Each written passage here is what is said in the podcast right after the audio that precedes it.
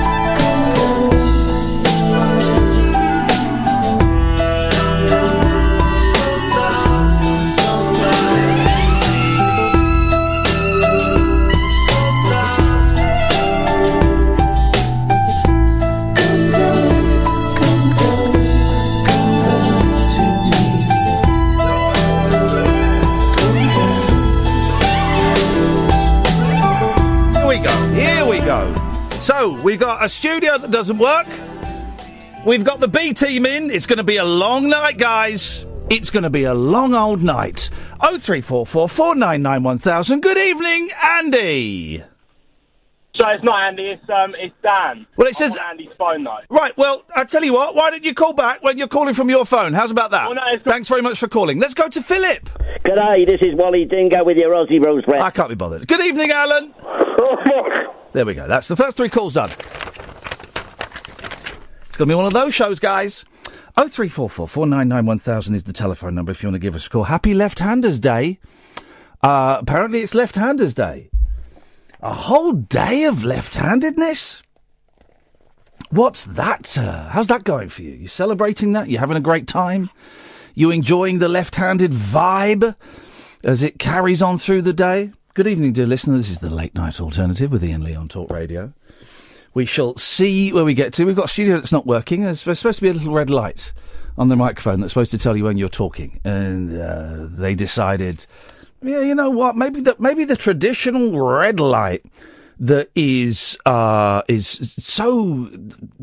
iconic in broadcasting, you know, in television and in radio, that just maybe they've got it wrong for the last 100 years. And we should just get rid of the red light. What could possibly go wrong? Well, just confusion as to whether it's on or not. That's all. Good evening. This is Monday. It's 8 minutes past 10. Are you having one of those days?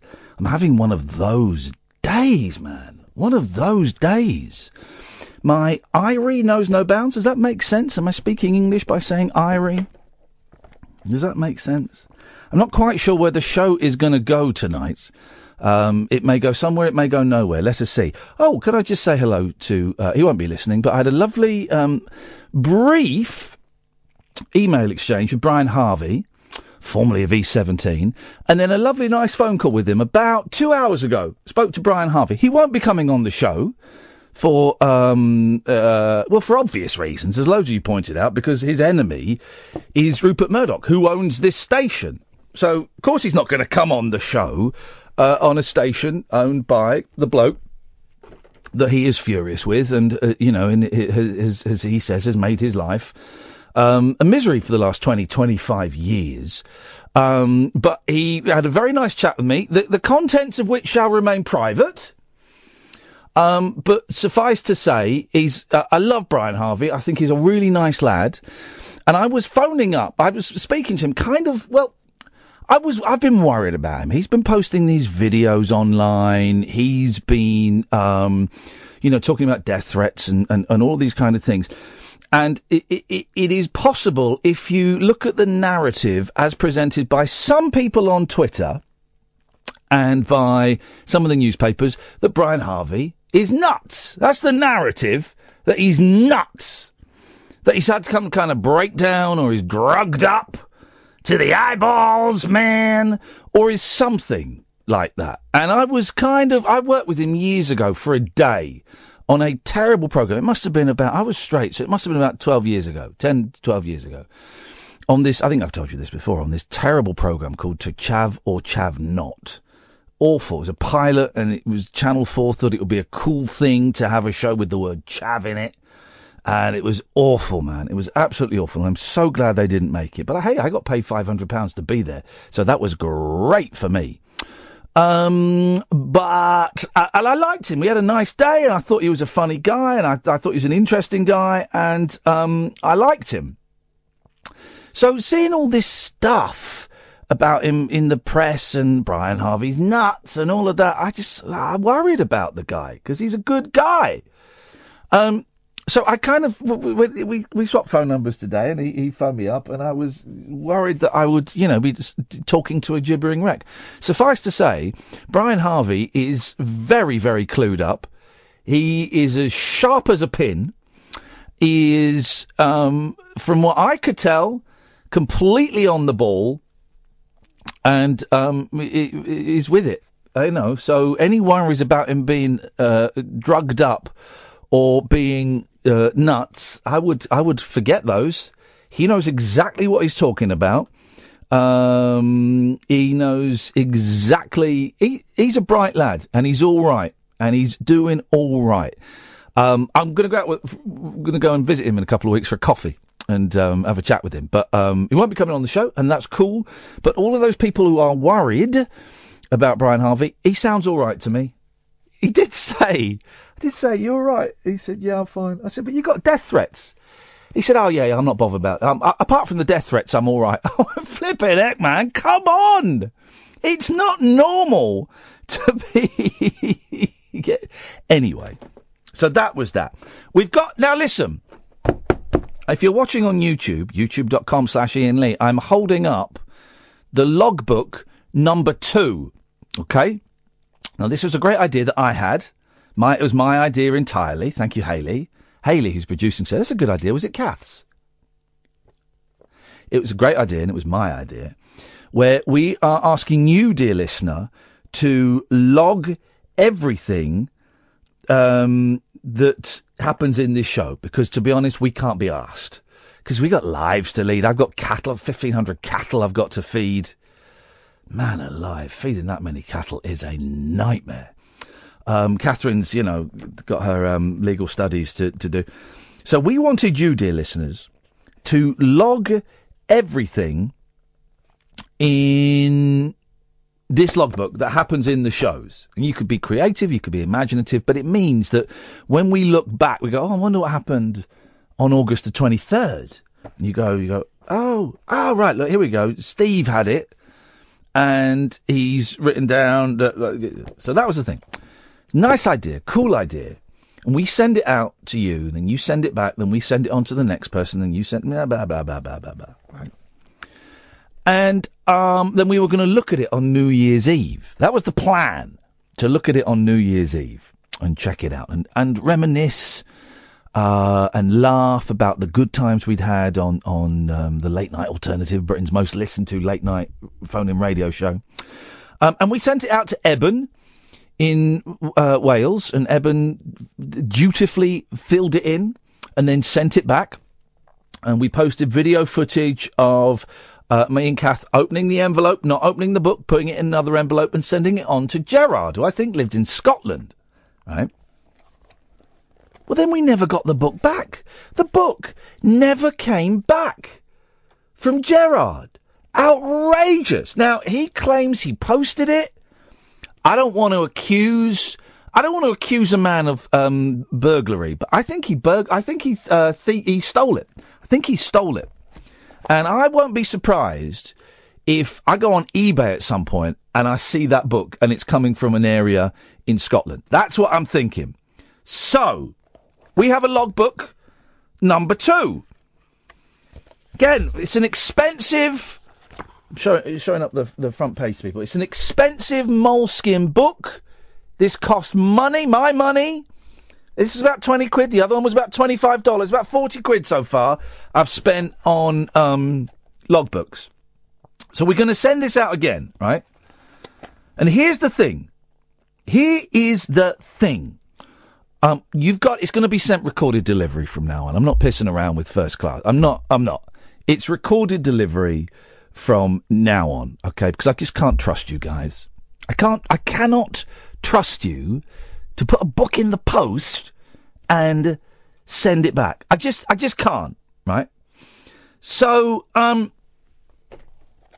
recorded delivery. Now, I want to start where we left off. Not where we left off. Gerard is barred. Gerard is banned from having anything to do with this. I'm not having a thief. So, what we want is Eben to...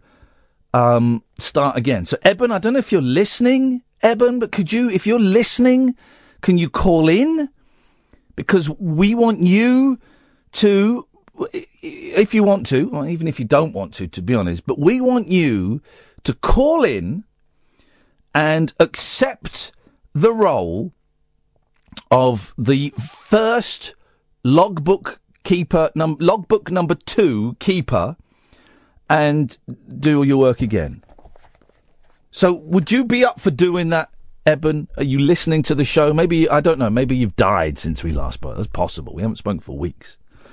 0344 499 1000 is the telephone number. If you want to give us a call, Eben, and anybody else who is listening to this.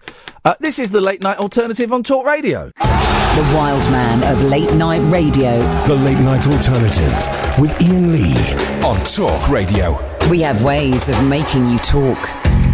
0344 499 1000 is the telephone number. Good evening, it's Eben! Hi, Iain. Hey, Eben, how you're not dead? No, just... been really enjoying life over the summer holidays. Oh, what are you doing that is so enjoyable? And can I come and do it with you, please? I've been on holiday... Shut up. ...a week and a half ago to the south of France. Uh-huh. And I've been doing lots of work, and... Doesn't sound like a great holiday so far. You've been doing lots of work. But I enjoy the work I do. Okay. And I went on a scooter tour to Tenby today in Wales. And when you say scooter, do you mean like a little motor scooter? Yeah, moped. Beautiful. That's the way to travel, Eben. I've got to take my scooter in for an MOT tomorrow. And, well, last week my car's MOT cost me £350. I got a feeling the scooter MOT is going to be quite stinky as well. Yeah.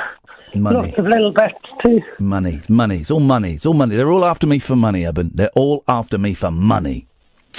Anyway, listen, man, you were the I hate to do this, but you were the first holder of the logbook, the original logbook. It was stolen by a Scottish guy called Gerard. Now, for legal reasons, I can't say it was stolen, but I think he stole it. Okay. So I was hoping that I've got a new logbook number 2. I was hoping that I could send it to you, recorded delivery, so that you could do your shiz in it, and I'm saying shiz, and then that when you finish, you could send it back to us, recorded delivery. Would that be okay? Yeah, of course, no problem. This is what I... Listen, now, can I just say, guys, people saying that this whole country is screwed because we've got bigots and fascists in the government. Steve Bannon is going around talking to Boris Johnson and playing with his dingle-dangle and Brexit. But then I hear the voice and the willingness of young people like Eben, and I know that these sceptred isles are going to be okay, that we're going to do all right. If we've got people like Eben... then we got this once great nation will rise like a phoenix from the ashes and will be great again. What do you think about that, Eben? Yeah, that sounds good. Sounds powerful, doesn't it? It's powerful speech. Yeah, very powerful. I've been reading a lot of Shakespeare this weekend, so I'm feeling very powerful. Not reading it, but I held a Shakespeare DVD this weekend, and I feel that by osmosis I've kind of picked up some of the vibe of it. So, Eben, I'm going to pass you to Hayley. She's going to take your details again. Okay. And then she's going to give them to me, and then I'm going to go to a post office tomorrow and recorded delivery. I'm going to send this package to you, okay, man? Yeah, okay, that sounds perfect. Thank you. Thank you, Eben. I appreciate it. You're a good man. Vinny. Can I ask you a question, Ian? Yeah, of course you can. Yeah. Have you ever peed in a swimming pool? Okay, this isn't the real Vinny. Yeah, it's a Vinny impersonator, isn't it? It's not the real Vinny impersonator, is it? What do you think about stem cell research? Is this the real Vinny impersonator, or is this the real Vinny impersonator, yeah? Shut up, man, from like 12 years ago. I'm from West Ham, innit? This is these are incredible scenes. This means something to only 5 people listening, but it means a lot to me, Vinny impersonator. Is there ample parking facilities where you are? Yeah, right, ample parking facilities. Oh, that's good. But how is life for you?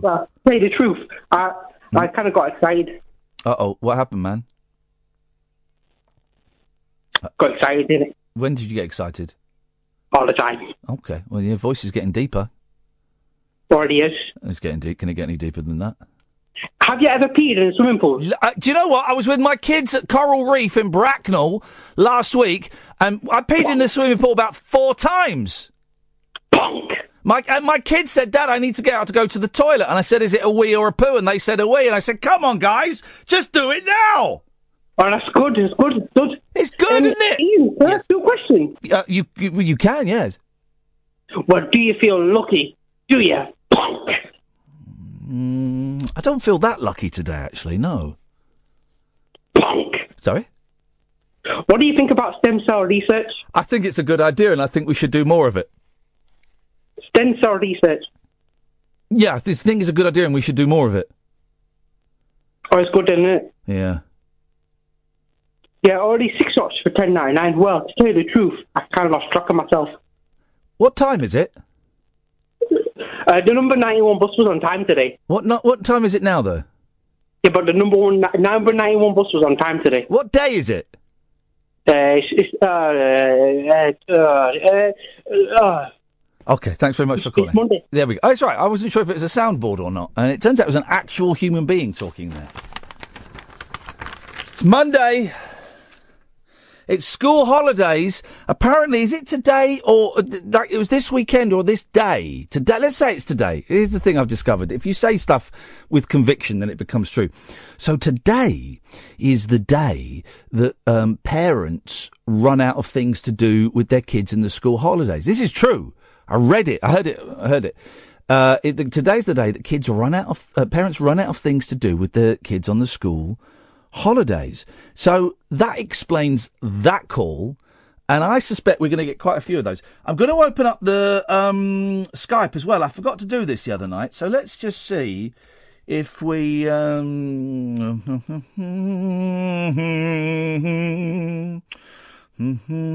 got too many windows open on my computer and I can't do it. It's going to be one of those shows tonight. I wouldn't, you know, if you've got something better to do. Hello? If you've got something better to do, I would... I'd go out and do it if I were you. You can Skype if it will log in. There's something very funny happening with this computer tonight. Don't quite know what that is. Something's happening. Oh, there we go. We're online. You can Skype Late Night Alternative as well as calling 0344 499 1000. We've kind of covered, if I'm honest... I've kind of covered the main points that I was hoping would sustain us for 3 hours. I've done them in 26 minutes. That's a little bit concerning. So I don't really know where to go for the last 2.5 hours. So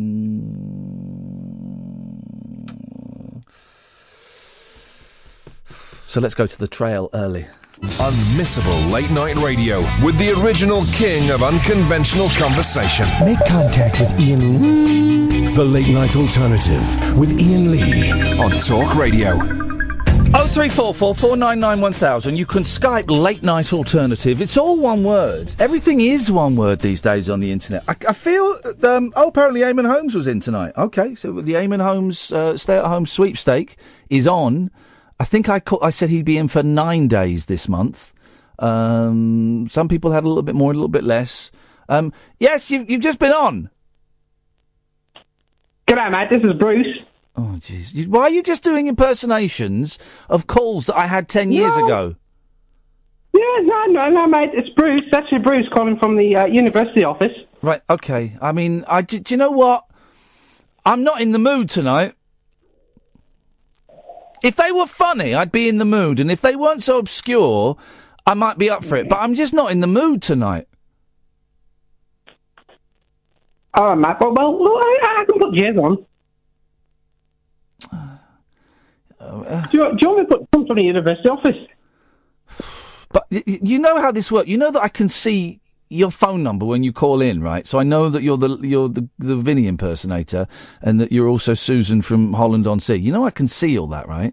Well, I forgot I was Vinny in it. Yeah. So I just, you know, listen, tonight's going to be hard work, tonight's show, for me, but I suspect it's going to be harder work for the listeners. So I'm just kind of not feeling the vibe of you phoning up and doing a holy host of characters. You know what I mean? Yeah, it's G-Man, isn't it? But these are people from 10, 12 years ago. No one knows them here. Yeah, I'm a blast from the past, isn't it? Well, but also all of your voices sound exactly the same. You might as well just go, it's Michael Caine, isn't it? Because all you're doing is, the only reason I know who you're supposed to be... I might. Michael Caine, isn't it? Is you're just saying the name. You're just saying the name, but in the same little boy's voice.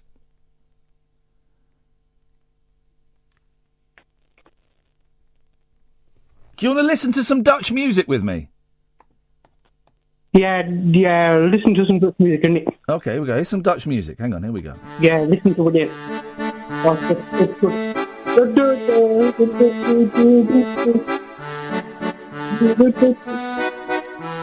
Ian! I'm listening to some Dutch music, man. Hang on. You've got TV movie on. You've got TV movie.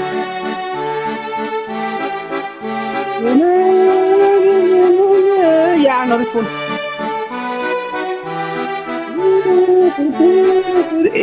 one. You're waltzing. Okay, who are you, man? Why are you doing this? Well, tell me about your life. Tell me who you are and what your life is like. Yeah, you're waltzing. Because I've got calls coming in now, so, I mean, you can turn this around by telling me about your life. Yeah. Okay, or you don't fancy that? The number 911 bus was on time today. Okay, thanks very much indeed. Let's go to Stephen. Good evening, Stephen. Oh, hi, Ian. Did you happen to hear Howard Hughes' programme last night? I heard some of it, and I fell asleep, as I often do. Why? Why? What bit are you referring to? Well, the middle hour, the guy that you would have known about, because it's your kind of thing, Alan Green. John. Oh, no, I did hear a bit of Alan Green, and he's the guy that thinks there's all kinds of codes and stuff in Shakespeare. Now, here's the thing about Alan Green. He used to work with Davy Jones of The Monkees. That was mentioned, actually. Well, in fact, Howard spent the first 15 to 20 minutes talking about the music side of things with him, just to set the scene for us who didn't know anything about him, you see. So, I missed that bit, and I woke up about halfway through. Ah, no, well, that's what made me think of you, because knowing a fan, that you're a fan of the Monkees, he starts off talking about the Monkees a lot. Right, well, can I play you a song that he wrote for Davy Jones? And Davy Jones would sing this well into his 40s. You ready for this? It's a great song. It's by Alan Green, who was a guest on Howard Hughes' show last night, and this is a song that he wrote for Davy Jones. Here we go. Hang on a minute, let me jump forward a bit. Because it's not... Here we go. Entry number 36. Japanese. It hit in Japan. Davy Jones, Great Britain. Get to the singing, Jones. Hang on, here we go. Here we go. Here's a song written by Howard Hughes' guest last night that Davy Jones sang well into his 40s.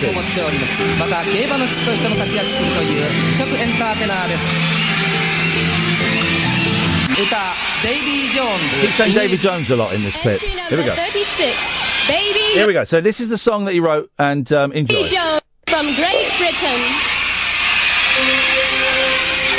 Not the greatest recording, but really listen to the lyrics, Stephen. Here we go. Sung by a man well into his 40s. Can I be your steady guy? Can I take you out on Saturday night? You say yes, don't put up a fight, 'cause the fix is alright for Saturday. It's quite romantic so far, isn't it, Stephen? Not bad, yeah, yeah. You know I have a car. On Saturday night, I'm a big star. My friends say watch out 'cause of how young you are. But I've been watching you for some time, and I think that we're gonna go far. Baby, you'll soon be 16. Right, that means she's 15. He's singing a horny love song to a 15-year-old while he's in his 40s. Written by Mr. Alan Green, guest on Howard Hughes' show last night. But he's a nice guy. Apart from that pedo song, he's a nice guy.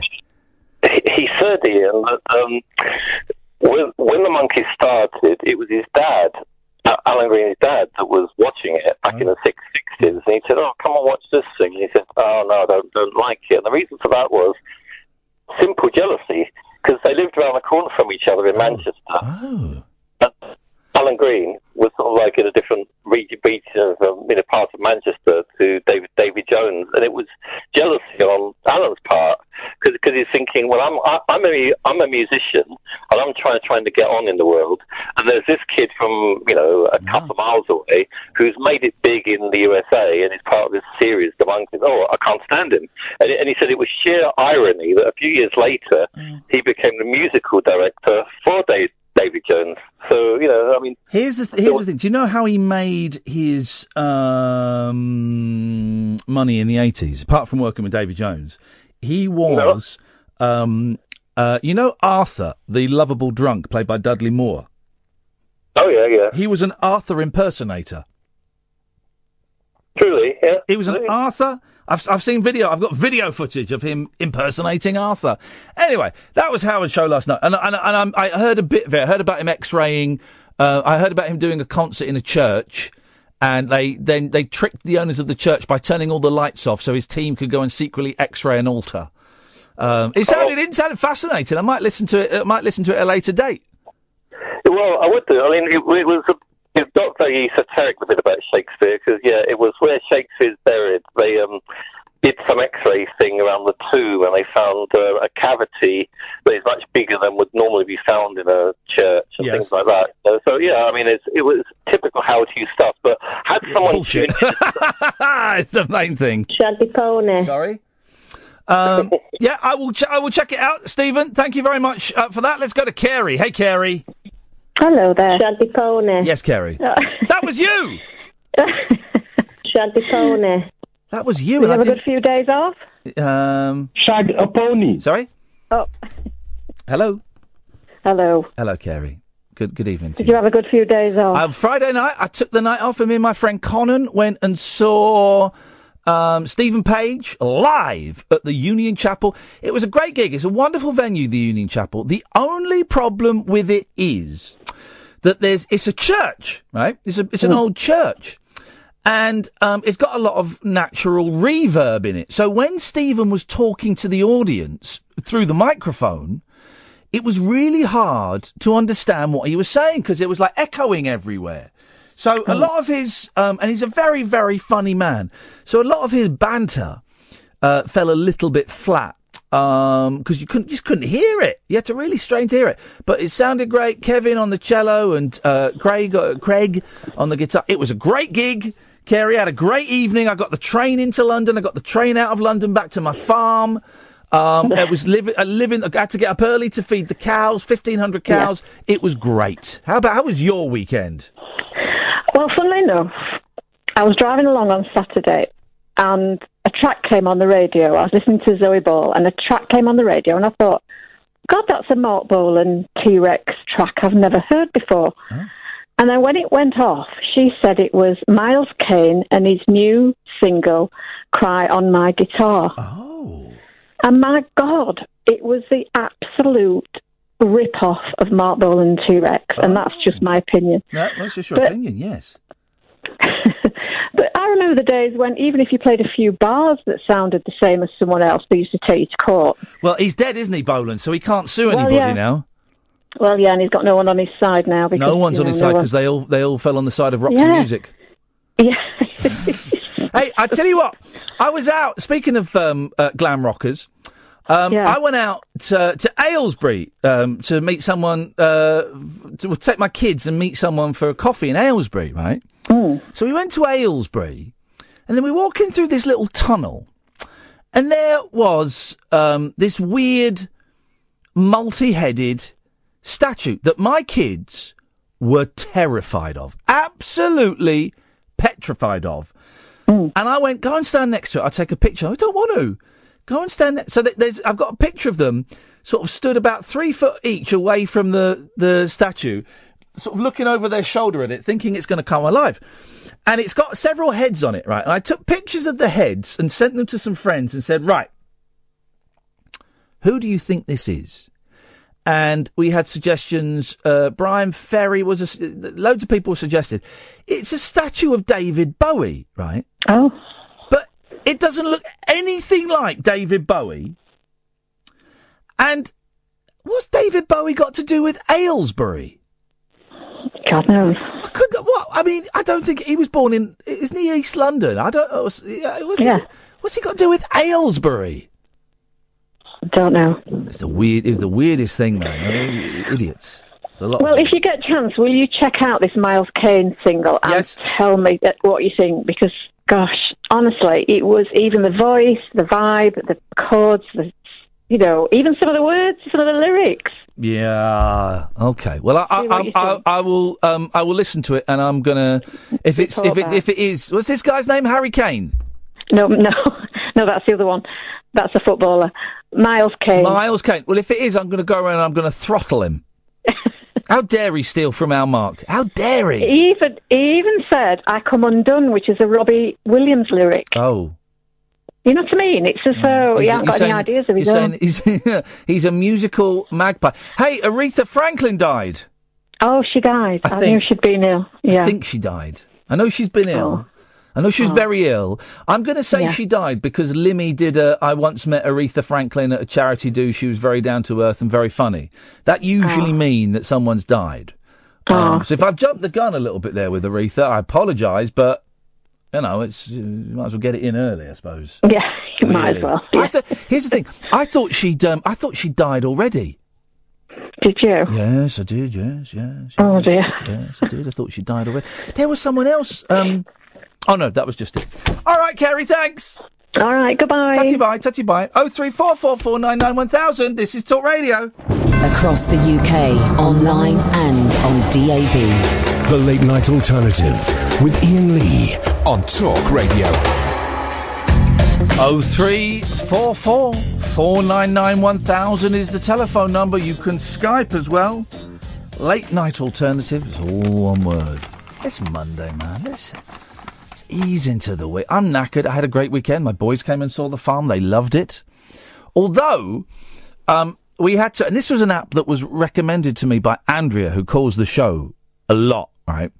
She told me about this ghost hunting app you can get on your phone, okay? And what it does is it gives you like a little radar, and it picks up all of the ghosts that are nearby you, and it tells you that there are ghosts nearby.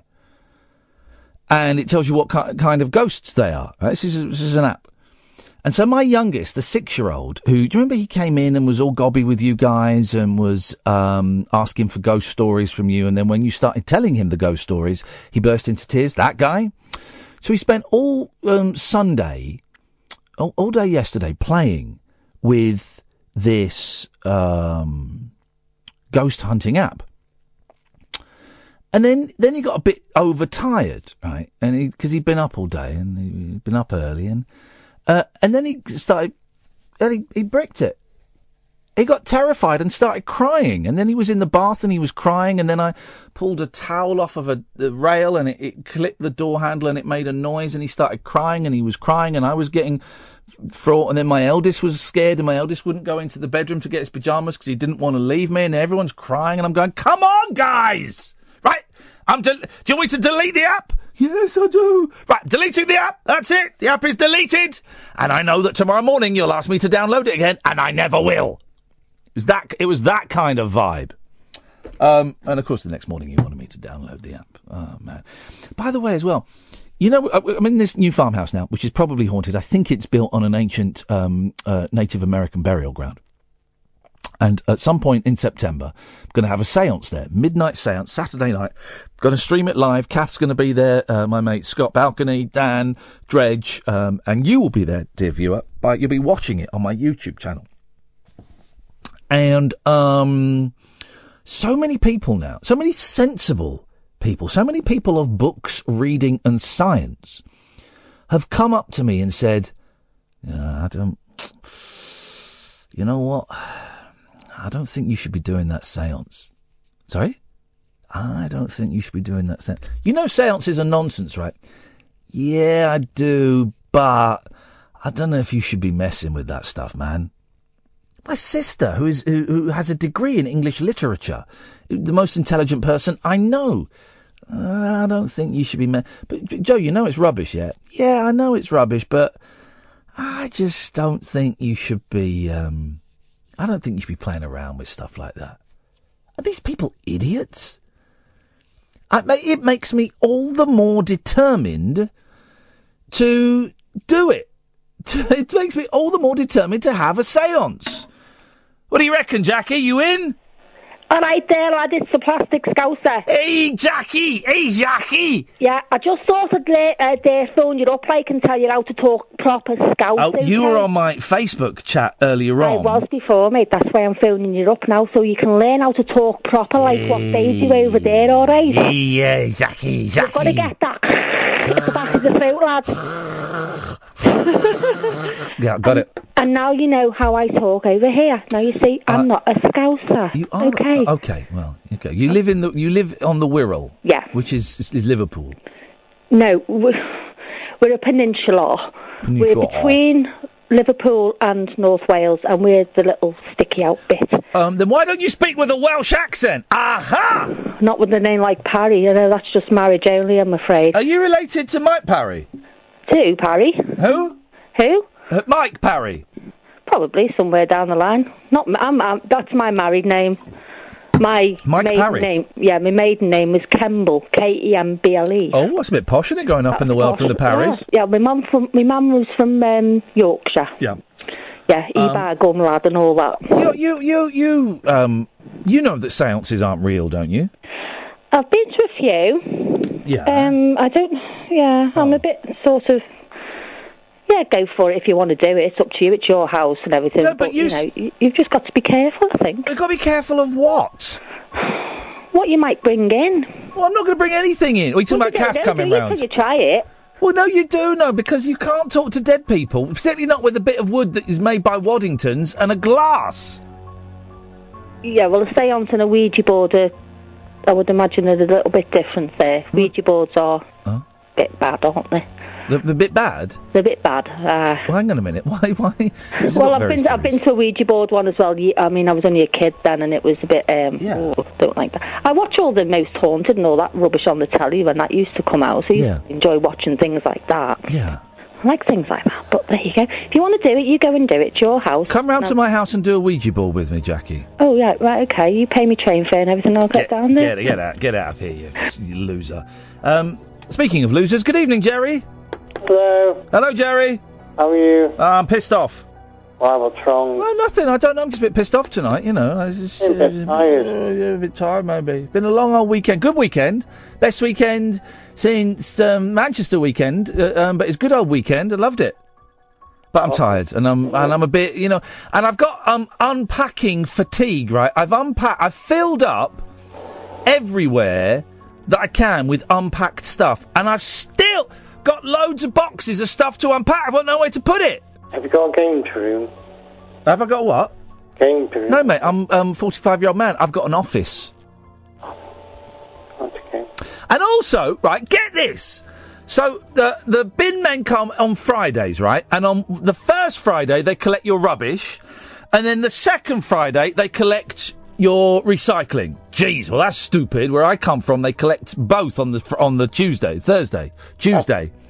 So I put out my recycling on Friday, which was basically, I've got so much cardboard now, Jerry, boxes, and I've had stuff from IKEA and on. So I've got a lot of cardboard. Okay, so I filled up the recycling bin with cardboard, and it's about 1/10 of the cardboard I have to get rid of, right? And so I came back Friday night, and the cardboard was still in the recycling bin. Don't take it. I thought, what's this? And they put, like, a little sticker, a little label on my my blue bin. They're blue where I live. And it said, we could not empty this. It is contaminated. Here is a list of things we cannot recycle, right? Cardboard was on... They cannot recycle cardboard where I live? Putting their money in it, that's why. What? But hang on a minute. Cardboard is one of the most recyclable things of all time. You can make more cardboard out of it. And they'd left... I've never known such a nonsense. I've never known it. I was fuming. How many recyclers have you got? How many recycle bins have you got, then? I've got one recycle bin. What do you mean, how many recycling? I've got a recycling bin. I've got a rubbish bin. Got a guard. Shut up! I'm listing my bins. I've got I've got a recycling bin. I've got a rubbish bin. I've got a garden waste bin. And get this, I've got a food bin. Well, that's never gonna get. You want me to keep my manky old food? No, not a chance. That goes in the rubbish. The food goes in the rubbish bin. Hello? Hi. Okay. Anything else? Okay, thanks for calling. I felt like I was doing all the work there. You know what I mean? I don't trust the food recycling bin. I'm not doing that. I've never done... What is that? That's not killing the planet, me putting the food in... What do they give it to homeless people? I hope not. That would be disgusting. So, no, the food goes in the rubbish, but they couldn't... They refused... to take my cardboard away. I don't want to get all local radio on yo ass, But I feel like I'm getting local radio on, yo. They wouldn't take the cardboard away? Jeez. That was outrageous. Outrageous behaviour. Oh, by the way, do you remember what I said the other week? The great conspiracy theory that I've come up with, and I think it's good, we're getting prepared for it. Meghan Markle's dad's going to be murdered by the royal family. It's totally happening. He's on the front page of two of the papers, at least two of the papers today. He's on the front page of the... Why haven't I got the Sun? Could you get me the Sun, please? Oh, no, here we go. So he's on the front page of The Mirror and The Sun. Honestly... I bet you. And now they're saying, oh, by the way, so Meghan Markle's dad's being a bit of a dick. He hung up on Prince Harry and he's kicking off that he's never going to see his daughter again. Oh, by the way, he doesn't eat very healthily and he's overweight and he's got a bad heart. They are totally setting us up for the murder of Meghan Markle. There we go. Let's go with The Mirror. Inhumane. Tom, 74, says he wanted to give speech at wedding but told no room. Thomas Markle has reignited his row with the royals in a fresh outburst at daughter Meghan. He claims she wanted him to cut off his other children and would not let him speak at her wedding. His family called her inhumane. I'm kind of coming down on the side of the royals on this, and actually they should take him out. Because this guy's a pain in the ass. This guy's going to... This guy is going to drag our country and our royal family through the Texan mud. Meghan Markle's family... Oh, it's her daughter, her sister. Her sister's an idiot. Meghan Markle's family has branded her cruel and inhumane for allegedly snubbing their dad. Sister's a dick. It came after Thomas Markle Sr. claimed Meghan told him he could not make a speech at her wedding to Prince Harry as there would be no room for it in the Windsor Castle extravaganza. Last night, her half-brother, Tom Jr., 51, told The Mirror, for a few quid, I bet. I bet they gave him 50 quid and a packet of tabs. Told The Mirror he believes she has changed since joining the royal family. Of course she's changed. She's a member of the royal family, you absolute pudding. One of the greatest family in the world. Remember, those guys are better than you. They're better than me. I'm British, so they're better than you. Yank. He said, throughout our lives, Dad always put Meg first, above me and my sister. But if what he's saying is true, it appears she is abusing his love for her. It's selfish, cruel even. He gave her everything. And now she is giving him nothing but her back. I want to shoot her with a gun, which is legal over here. And if she comes over here, then that's what I might do. Mr. Markle Sr., 74, said he was devastated at not even receiving a formal invitation to his daughter's wedding. He said, like any father, I wanted to say a few words. I was going to recount how she brought the news to me about dating Harry. Daddy, I've met a man. Daddy, he's English. Daddy, he's a prince. I thought it was a cute story. I was going to thank the royals for welcoming my beautiful daughter into their family. But it was a speech I was never going to be allowed to give. That hurt. Careful what you say, mate, because the SAS are the finest killing machines in the world. Tom Jr. lashed out at his sister's treatment of Mr. Markle, saying, they say blood is thicker than water, but perhaps the blue blood of the royals now runs through Meg's veins. It's heartbreaking to see how this has changed her and the devastation it's caused my family. Anyone who saw Meg when she was growing up knew her and my dad were inseparable. Now it looks as though they may never speak again. And that is, if you know how that man speaks, that is a spot-on impression of the guy. That is spot-on. Mr. Markle Sr., I hope there's no more speaking from them. Mr. Markle Sr. claims his 3-month rift with ex-Suits actress Meghan, 37, began when she told him to stop speaking to eldest daughter Samantha after she publicly criticised her. It goes on and on. Basically, He's butthurt that he wasn't allowed to go to the wedding. The half-brothers and sisters are money-grabbing scumbags, and the British press and the newspapers and Good Morning Britain and all these people that pay the money to air their abhorrent, obnoxious views should cut off the funding them and let them get on with their miserable, miserable, jealous existences. That's what I'm saying. But I genuinely, I think Meghan Markle's dad. I would be surprised if he makes it to Christmas. Oh, we've got some sad news to report. Meghan Markle's father has passed away of natural causes. Yeah, right. All right, Dr. David Kelly, do you know what I mean? So it's going to happen, guys. It's going to happen. 0344 499 1000 is the telephone number. If you want to give me a call, you know the rules. You can call in about absolutely anything you want. Meghan Markle's dad being murdered by the Queen. I bet she'd like to do it herself. I bet she's got a tight grip. Or running out of ideas for the kids, whatever you want to chat about. And you know what? It's that weird kind of Monday vibe. I don't know where the show's going to go. And it might not be a particularly great show tonight, but who cares? We're going to do it. We're contractually obliged to do it. So we will. 0344 499 1000 won't cost you anything. At the most, it will cost you pennies. You'll speak to Hayley tonight, who will take your name and number and give you a call straight back. This is the Late Night Alternative on Talk Radio. The Late Night Alternative with Iain Lee on Talk Radio. We have ways of making you talk.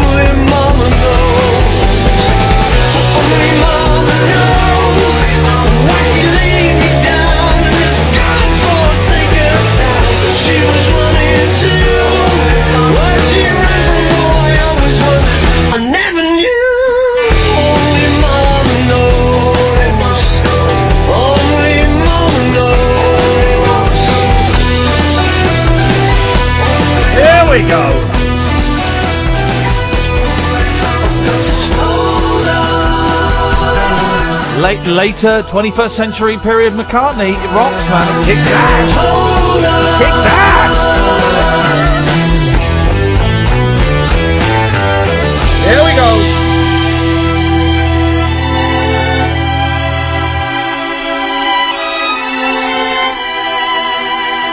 Okay, that bit's a bit silly.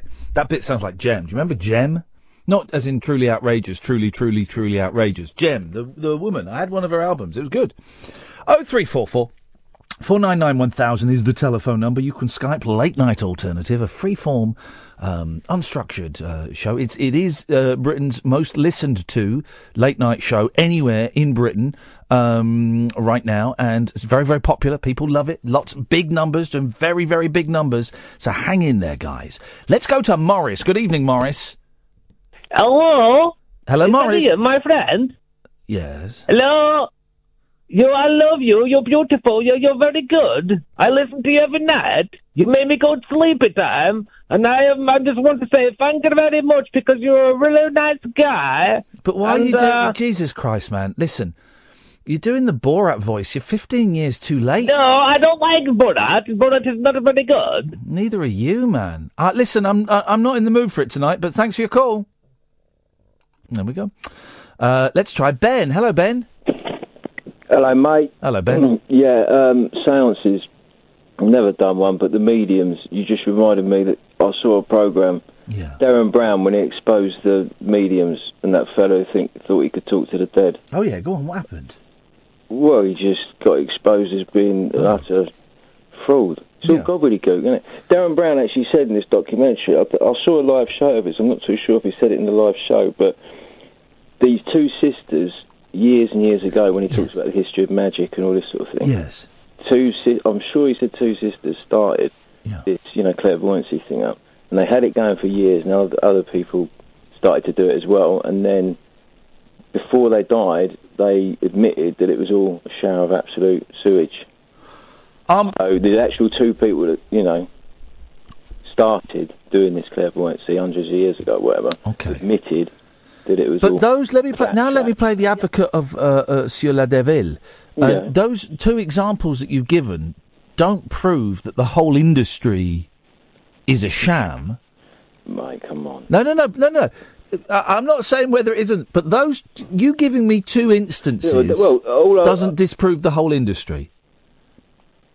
Wow. Because I know that person is... Don't even... No, hang on, Ben. Don't even describe them, because that person is... No, Ben, shut up. Ben, but just shut up and listen for a second, because I'm trying to cover my ass and your ass. Don't even... Here's the thing. By saying, I'm not going to name them, but then describing them, that makes it obvious who it is. Right. And that person is extremely litigious, so don't... Thank you. But... Hello? Yes? But what about when they say, I've got John through... And John's telling me to tell you to feed the cat or water the daffs. Hang on a minute. Whoa. Well, when they're on the stage, it's never anything... Hang on a minute. Did you just get a message from a guy called John about a cat? A cat. Because my Uncle John died 6 months ago, and he loved my cat. Right. So how did you do that, then? How do you explain what you just did, then, if it's all fake? I'm a clairvoyant. Well, then there you go. Then you see, something is coming through you. Yeah. I'll come through you. In a minute. Something is. Well, listen. I think it's all bullshine. But the number of people, Ben, when I've said, surely they'll be studying at Oxford and Cambridge and Harvard and all these scientists. Oxford and Cambridge and Harvard, you say? Well, sure. No, they would be. There's none. Go up to Oxford and speak to these professors, or try and get a government loan to then start up a college course where the government are going to... you're never going to get anywhere. It's nonsense. It's nonsense. But then how come whenever I tell people I'm going to do a Ouija board séance... Because it's fear. Because we're all conditioned, aren't we? Why are people scared of it's owned by Waddingtons, right? It's a tiny little bit... I told you the most haunted place in London was... on the 14th floor of a tower block in this flat, number 3A or something. Yeah. You wouldn't believe me. But if I said it was down some country lane, some big old detached house, thatched roof, you'd believe me. It's because we're conditioned. I think all the horror films and all the stuff we've seen with the houses, it's always a detached house. It's never a flat. It's never a bungalow. The most haunted house in England is a bungalow down in Eastbourne. It's nonsense. You're more likely to believe it's a big detached house, you know, all these big grounds and, you know what I'm saying. We're just influenced by surroundings, aren't we? We've been programmed to believe. You know, how many horror films, how many big Hollywood films have we seen with flats and tower blocks being haunted? None. You know what I mean? That's my opinion. Anyway, I'll just continue. I'm looking at Ouija boards on Amazon. Yeah. In Barman and Amazon, right? I want to find You've got to touch the Ouija board, innit? You've got to touch the glass. Well, you've got to have a glass or a planchette. And then you have to place your finger on it, but everyone swears they're not pushing it or influencing it in any way. Mate, that glass will never move unless somebody touches it. Well, look, here's a review of a Ouija board on Amazon. Right. It works! Didn't believe in that before. I tried it with my friends. P.S. Very well-made board. It all works off the fear, though, doesn't it? Hang on a minute. Why don't you... Ben, say hello to George. Hello, George. Hello, Ben. Hello. Ben, George, what do you reckon to what Ben is saying? Well, he's wrong. Go on, tell him why. Because of what I experienced about 42 years ago. Right. And I didn't have a Ouija board. I think Ouija boards were banned for a while. I don't know when they lifted the ban on them, but I had Scrabble letters and a yes and a no. Yeah. And three friends and the four of us sat down, and the lady that was conducting the séance, she said, "Is there a spirit in the house?" And nothing happened. And I sort of laughed and tried again, and nothing happened the second time either. But the third time, is there a spirit in the house? The glass moved to yes. And Kay was the lady conducting the séance, and she asked the spirit to identify itself, and it spelled out David. Now, I had a close friend called David who had died a few years earlier, and lots of coincidences had been happening that just couldn't be coincidences in my life. Or they could be coincidences. It's an uncommon name, though, David. Yes, but David came through and gave three messages to me. The first was that he was worried about his sister, said she had to go and see a doctor urgently. Yeah. The second one, the glass moved very quickly to three letters repeatedly, OCP, OCP, OCP. Kay asked, are these the initials for a book? And the glass moved. But hang on a minute, this doesn't get right. This doesn't prove that Ouija boards work.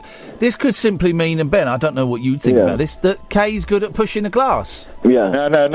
Nobody was pushing the glass, and as things developed, I was able to communicate with David just on my own, and so the glass was moving completely on its own. With my finger on it. Right, okay, so you were pushing the glass. No, I wasn't pushing the glass. Because psychologists would argue that the glass is being moved, if your fingers are on it, are either a deliberate attempt to try and prove something or a subconscious thing. I mean, it developed into automatic writing, and then it developed to me being able to hear David's voice in my head. And I was taken on a 5-month trip in which many voices spoke in my head. And Ben, what are your thoughts on George's 5-month trip? Wow, it was a long time ago. I mean, was this 42 years ago? Yeah, and I spent nearly 6 years trying to write a book about what happened to me in those 5 months, which I never completed.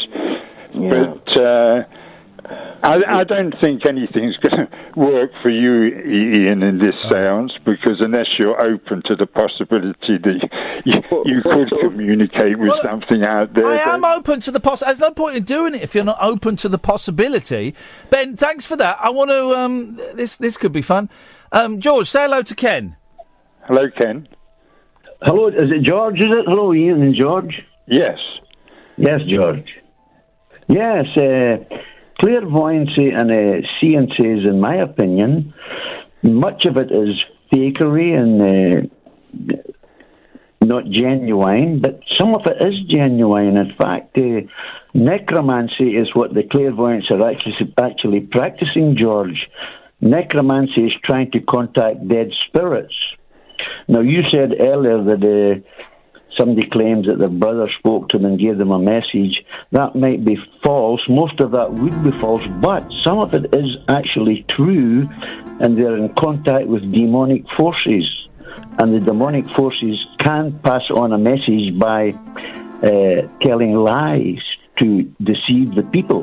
In fact, spiritism is quite... I remember I used to live in Portsmouth, and there was a very powerful... Spiritism church there. I used to walk past it and pray against it. So there is a supernatural realm, George, and dangerous. I am aware of that because I communicated with that around 42 years ago and went through several exorcisms as a result of what I was being made to experience then. So I am aware of what you're talking about, and if you open yourself up to that sort of communication, all sorts of things can happen,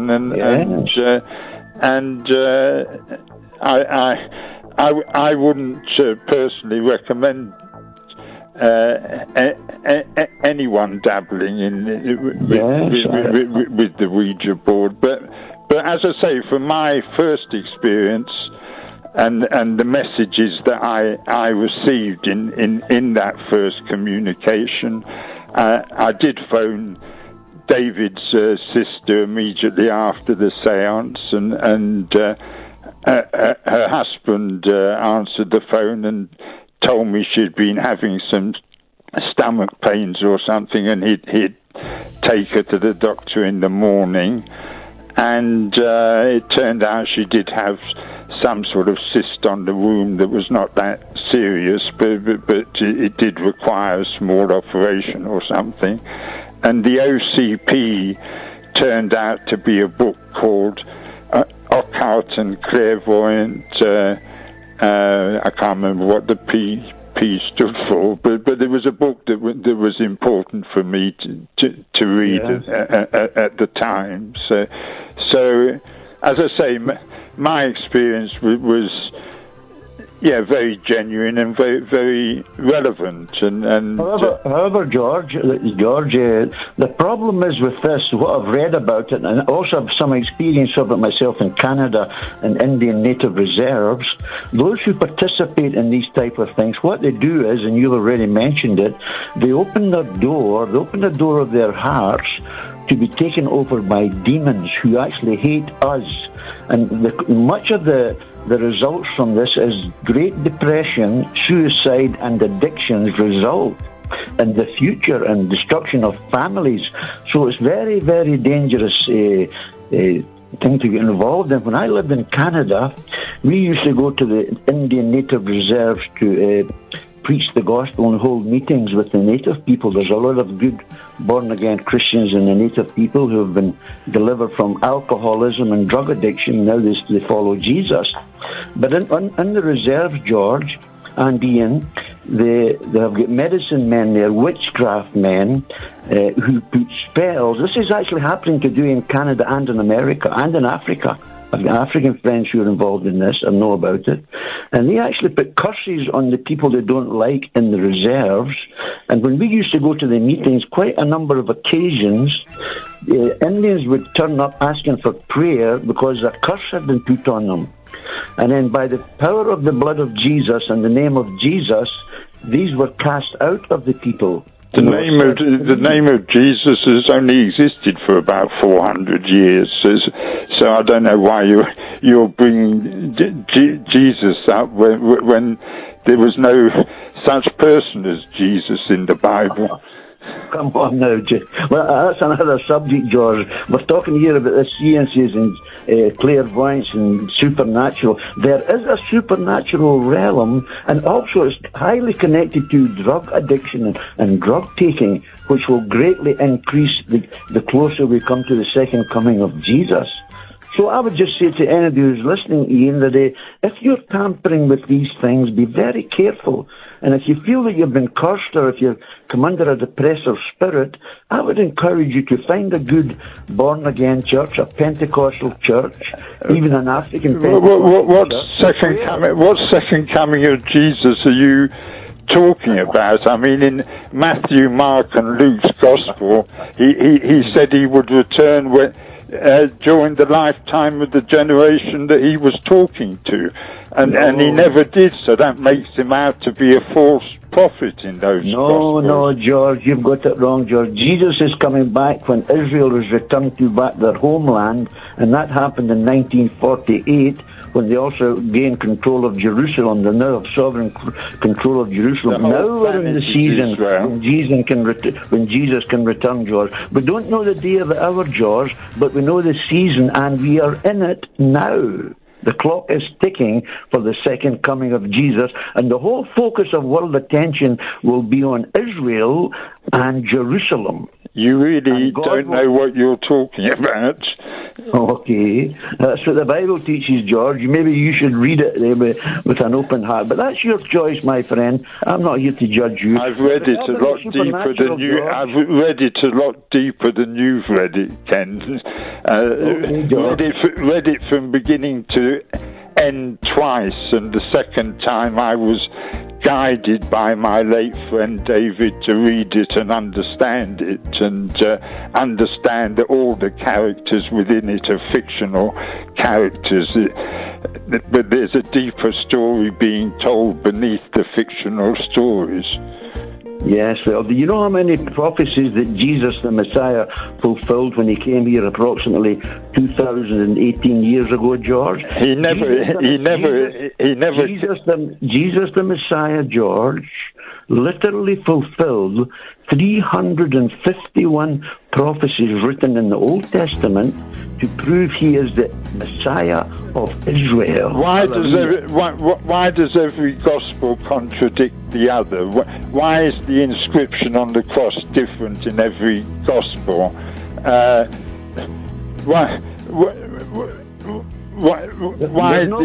no contradictions in the Bible.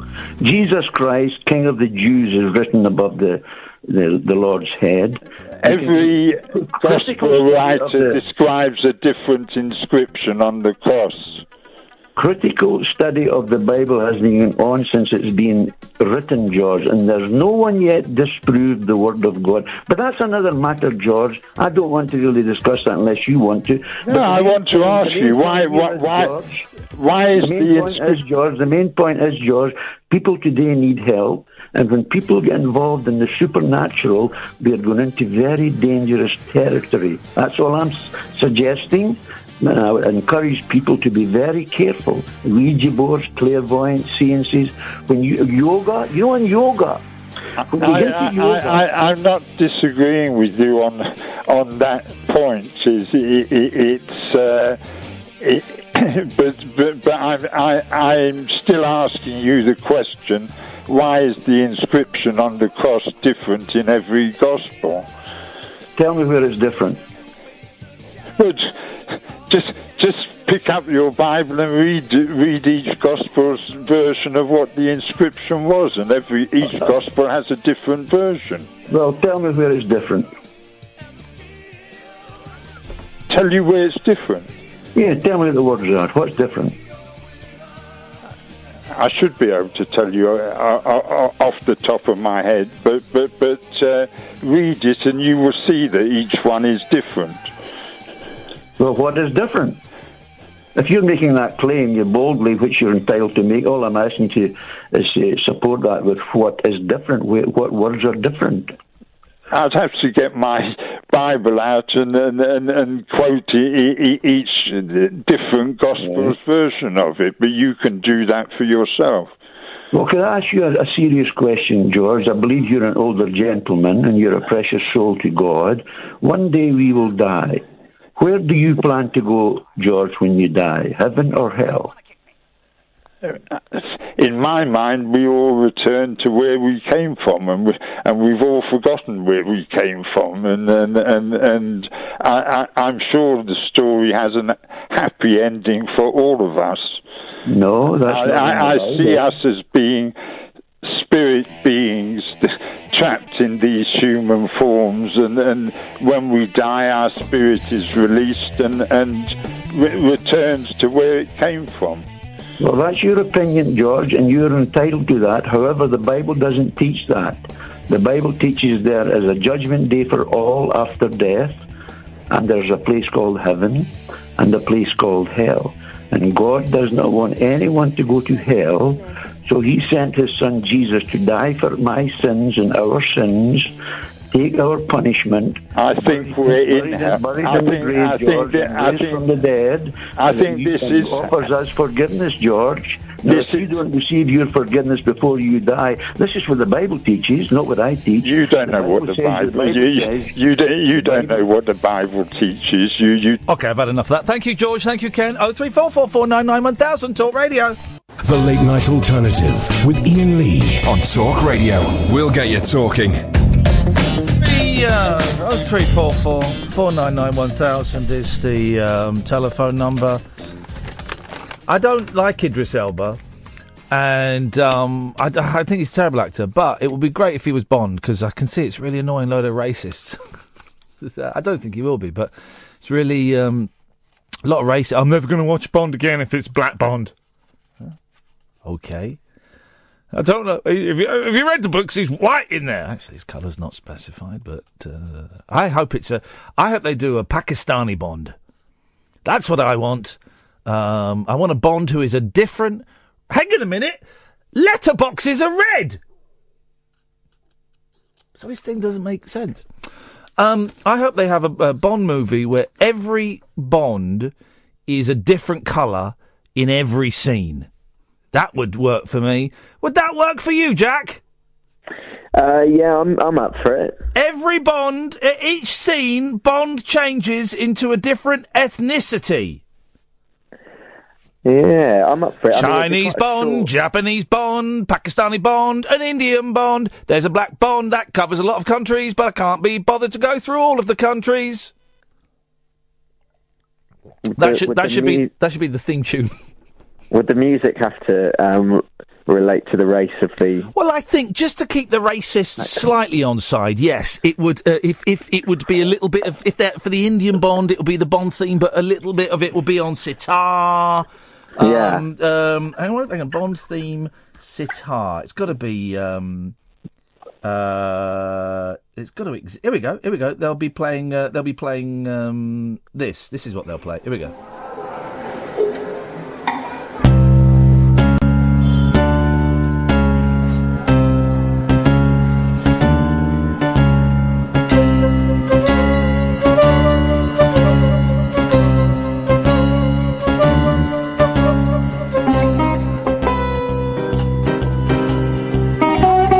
That's all they want.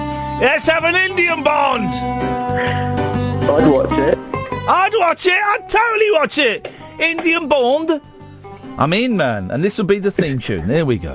I'm in. Anyway, Jack, you've not called in to wind up the racists. Or maybe you have. I don't know. I don't know if Julia's listening at the moment. She's probably asleep. But what have you got for us, Jack? Well, I've called up to ask you if you've ever experienced burnout. You don't mean the video game, do you? Tell me more. Go into more detail. Well, basically, I think I might be experiencing it at the moment. Okay. And I've got 2 weeks off from Friday this week, and I'm kind of like thinking about retreats, and I've been doing a lot of Googling today, and I didn't know if you'd ever been to one, whether you found it useful, whether it was a waste of time. It would be a lot of money. It looks like it's a lot of money. They don't all have to be. I haven't been on a retreat. I think some of them... I don't think that... I think a lot of them are going to be booked up. This is the thing I found. I looked at doing a Buddhist retreat once where you kind of... You basically meditate all day, but then you've got chores to do, like cleaning the kitchen and stuff like that. I looked at that a while ago. I do know people that have gone on sort of retreats where you have to be, like, silent for a week. Yeah. Is that the kind of vibe you're after? No, I think that's a little bit too professional for me. Okay. That's quite hardcore, isn't it? Where you're not allowed to speak for a week. Yeah, that's quite intense. That will drive you nuts. But I was thinking more of like a stress relief, time out, relaxation. You're describing a spa. Yeah, I was thinking that, but that's a spa. What about mindfulness and stuff, and like recharging and finding your inner, what do they call it? Your centre? Your centre, your inner child, your realigning your chakras. Yeah, because I'm just a bit all over the place. I haven't done anything like that. I mean, you don't have to go away to learn mindfulness. You know, you can do courses. You can learn it online. You can do an app that will, Headspace is a great app. But here's the thing, right? Do you live in a town? Yeah. Yeah. Well, a big city. Yeah. You need to be near trees. Yeah. You need to be near trees and in nature. I've moved out to the country now. I'm on a farm now. Mm-hmm. And it's a huge relief for many reasons. One, because I'm not living in a bedsit anymore. One, because I've got somewhere that's mine. But also, I'm surrounded by fields and by trees. And it just feels so much better, man. Yeah. Being in nature, it's such a hippy-dippy cliche, but it's true. Getting away from trains and cars and buses and, lots of shops and just being around nature. It's great. Yeah, and I think it would be a bit cheaper because they're looking at a £1,000 for a few nights. No. Can't you, I don't know if you're a fan of camping. I'm not. I would hate it. But get a tent and go somewhere, or rent a caravan by the coast, or rent, you could rent, it's summer holidays, isn't it? But you could rent a decent... Is it just you? Yeah, I was thinking maybe like an Airbnb. I was going to say Airbnb. That's what you want. You want Airbnb somewhere in the New Forest or up in the Lake District, somewhere like that, in the middle of nowhere. Airbnb. That's what you want. Do it. My friend thinks that I'm crazy for wanting to go on my own, but I think I just need it. No, I don't think that's a crazy thing at all. I love being away on my own. Take a stack load of books. Take a notepad and pen in case you want to write. Take a few DVDs. Generally when I do those kind of things, I never touch the books. I never touch the DVDs. I just scribble down a few ideas, and I go out for nice long walks, and I go to the local pub for a meal and a doze, and, I just commune with nature. Yeah. Okay, cool. New Forest or Lake District are my suggestions, but let us know how you get on, Jack. Will do, thanks. Turn your phone off. Don't even bring the phone into the apartment with you. Yeah, I'm going to put my out of office on. Do it, man, because that's the thing. That's the thing that sucks you back into reality. Yeah. All right. Cool. Nice one, man. Good luck, Jack. Thanks very much indeed. Nigel, stay there, and I'll come to you in a minute. Dion, Louise and Simon. I want to go to Peter first. Hello, Peter. How you doing, Ian? I'm all right, thank you, Peter. What have you got for us tonight? Well, I'd just like to come on and kind of boast a bit. Oh, I always happy to hear a little bit of a humble brag. Away you go. Well, what it was, me and a few of my mates who always played darts in my house. Did you just fart? No, I says darts. No, but I heard a fart, and trust me, it's probably the floorboards creaking when I'm about the old floorboards. I've spent a weekend with two boys, right, and who were afraid to go into their bedroom, so spent the whole night, last two nights, in my bed, with the cat, two boys, and a load of teddies in my bed. I got very little sleep, but I was woken up by my youngest son sitting up and talking in his sleep, and B, just farting the whole time. So my fart detector is primed and ready to go, and I'm pretty sure I heard a fart. But okay, you want me to walk back over the floorboard? I don't want you to blow off again. No. Go on. What were you going to say? Well, what I was going to say is, a few weeks ago, we always have darts nights in my house. We always play darts. We're darts daft up where we comfy. And we had a prostate cancer night. Oh yeah. And the new, we've actually raised £300. Hey, fantastic! That should cure it. Well, that's enough to cure it. We've got the £300 from Peter. We've cured prostate cancer. Hey, that's wicked, man. How did you do it? What did you do? Well, I just set up two darts boards in my house. Two darts boards. Mm-hmm. And we just played darts. Two darts boards. Charity sheets. Two dart boards. Two dart boards. Yes. Two darts boards. Two darts boards.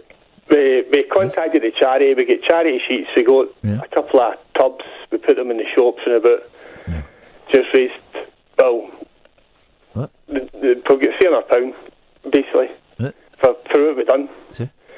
So, I've got all the boys listening to your show, they've never listened to your show. I listen to your show all the time. Yes, man. By the way, everyone on YouTube is saying you definitely farted. Did they? Danny is saying it. Brock is saying it. Danny talks through a hole in his arse. Whoa, hey! Whoa! What's your language, Peter? You may be Barry Big Balls with your charity fundraising, but let's can't curb the language. Well, the bottom line is, I've got all these boys listening to your show. We know what the bottom line is, but yes, carry on. Well, yeah. So, I've got them all listening, so next year, I'm going to put it out on live radio, as you'd put it. Wowzers. Yes. Okay. I want 32 people to come and play darts at Hamilton in Scotland. Okay. They'll all know where it is. I don't. Well, I'll give you a private invite if you want to come. Can you play darts? I can't get the double tops. I can never finish myself off. I can't. Well, that's not my problem, mate. Right, that's my problem, Peter, and I'm cutting you off now. 03444991000. This is Talk Radio. The radio show for people who know the best part of the day is the night. The Late Night Alternative with Iain Lee on Talk Radio. We'll get you talking. Let's go to Nigel. Good evening, Nigel. Oh, hello, Iain. Hello, Nigel. How are you doing, man? Oh, sitting here sweating. It's so hot inside, isn't it? Inside what? Inside a building. It's so hot. Well, it's very cool in this building because we have wonderful air conditioning, but it's been very humid today, very close. Yeah, I think my house is too hot because I haven't got any windows open or anything. No, I haven't got any windows open. So how are you? No, I'm all right. Yeah, I've been coping okay, but I just got back Mum's belongings from the hospital. Okay. You know, the clothes that she went in and everything. Yeah. And I went through, about an hour ago, I went through the whole bag. It was a really big bag with her clothes and stuff. And I found a £5 note in her purse. Oh. So I'm £5 richer now. There we go, you see. There we go. That's good news. And so that's good. And but I've got all her cards I put round the television set so I can, and they're a pretty card, you know, the Get Well cards that she received. She had about 20. Yeah. And so I put them all round the television. Yeah. And it looks nice. I'm going to film that in a while. It looks nice, you know, around all her cards. Beautiful, yeah. But I was just, I used to buy Mum the collectible dolls that look like people. You know, I've got about 20 of those, and so I'm not on my own. I've got company. But hang on? Well, who did they? What do you mean that look like people? Who do they look like? Well, you know, the collectible dolls with nice clothes, perfect clothes, and everything. Got Cabbage Patch Kids. No, the grown-up dolls. You know the ones that... Oh, I don't know how to explain. You know, The higher your voice goes, the more like Frank Spencer you sound. But no, yeah, proper, I don't... Proper dolls, anyway, so I've got those for company. Okay, yeah, okay. I bought some... Mum's got some in the bedroom and some in the hall. You know, and she's got 200 teapots as well. What the heck? You're never going to go thirsty. A lot of teapots. Yes. Oh, I've got... I wanted you to have a look now on my Facebook, like you did before. Yes. I've put a film up of Mum saying Happy New Year last year, or this year, for this year. And I've got a film of me singing in the bank. Okay, well... So there's a short film of her, and you'll actually be able to see and hear her talking on there. I don't know if I'm ready. Well, it's only a couple of minutes long. Yeah, I'm going to pass on that, because... What, of my mum? Yeah, because I don't know if I'm ready to see her. Well, it's a lovely video. Nigel. You ought to have a look. Well... It's on my Facebook. It's more important than me singing, really. Okay, all right, well... I want you to... All right, then, be quiet. Here we go. It's lovely. Working now. You've got to say to me, look, Happy New Year. Happy New Year. Happy New Year from Mum and me. Happy New Year to Miley Cyrus and Noah Cyrus, Sam Weller, Lauren Smith and all those people on Facebook. Happy New Year. This is Big Ben going off now. Oh, I can see the dolls in the background. That's creepy. This is my mum, Noah. She looks like a younger version of you. Oh, no. I'll do that now. I'm doing the telly now. I'll get the Big Ben in. Happy New Year. Oh, my legs. Happy New Year. I've got a Big Ben in there now.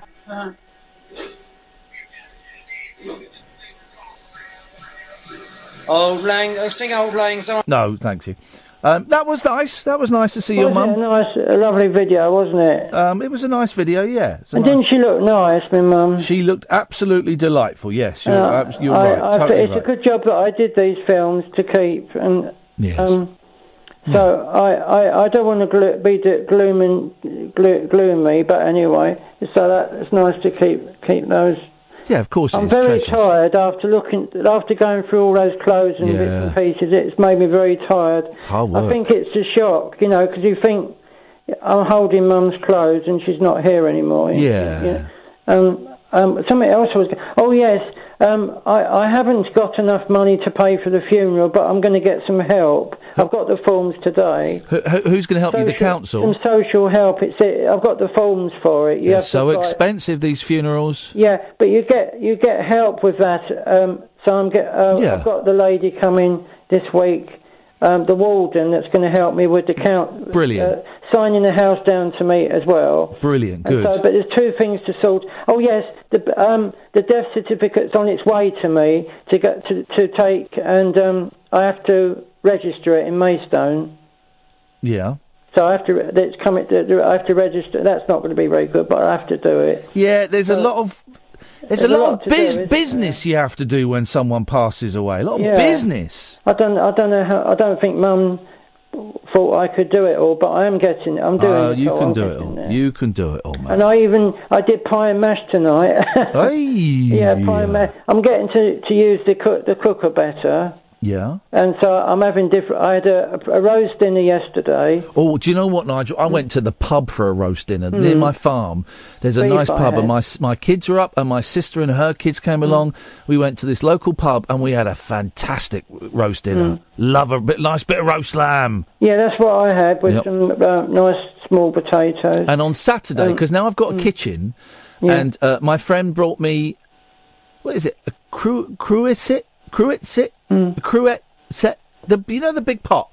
The Creuset. Yes, I heard of it. I know what you mean, yes. I've got a Creuset. And so I'm going to cook a lamb tagine. Ooh, I'm going to do it on Saturday. It's just me. I'm going to cook it. I spend all day cooking it. Oh. I'm going to watch a movie and eat it. I've got Mean Girls on at the moment. Oh, you've hired... What, you hired them with that fiver?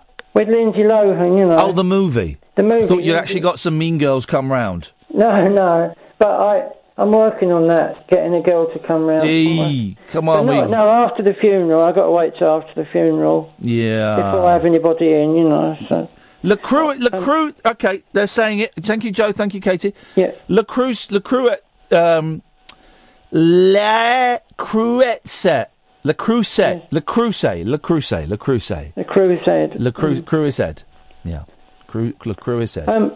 got a song on that Facebook as well that you haven't heard. You know, the singing in the bank. I don't think you heard that, have you? Oh. Singing "Fly Me to the Moon" in the bank. Bloody hell. It's it's on Facebook. No, it's underneath that video you've just seen.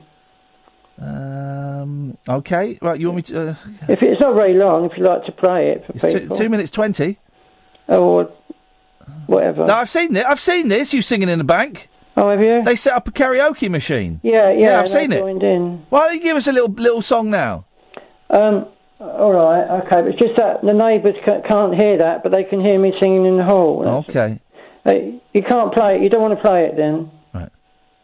No, because we played it before. I like to. Oh, okay. I put keep music live. Home taping. When I fall in love, then. Okay, there we go. Yeah. This is when I fall in love. Yeah. When I fall in love, it will be forever, or I'll never fall in love. I've forgotten the words. Oh, I think Nigel, we got the vibe. Hey, listen, man. My throat's gone a bit funny talking. Honey and lemon. I'm very tired. Honey and lemon is what you want, buddy. All right, listen, Nigel, take care. I'll speak to you in the week. I'm very tired because of the shock of looking at her. We'll go and have a little lie down, man. It's very late. I'm going to have a bit of a sleep in a minute. Good lad. All right, Nigel, we'll speak to you in the week. Take care, man. Thank you very much indeed. 0344 499 1000. Good evening, Louise. Good evening. How are you? I'm all right, thank you. What you got? Good. Okay. Just glad to hear Nigel's a little more, not upbeat, that's not the right word, but he's getting support. Yep, that's the important thing.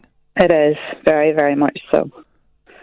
I think everybody's heart goes out to him. But why am I ringing in? I would like to put my name. Don't! Stop going on about the bloody logbook! Stop! Stop it! No! We are doing this one at a time because of Gerard the thief. We are doing the logbook one at a time.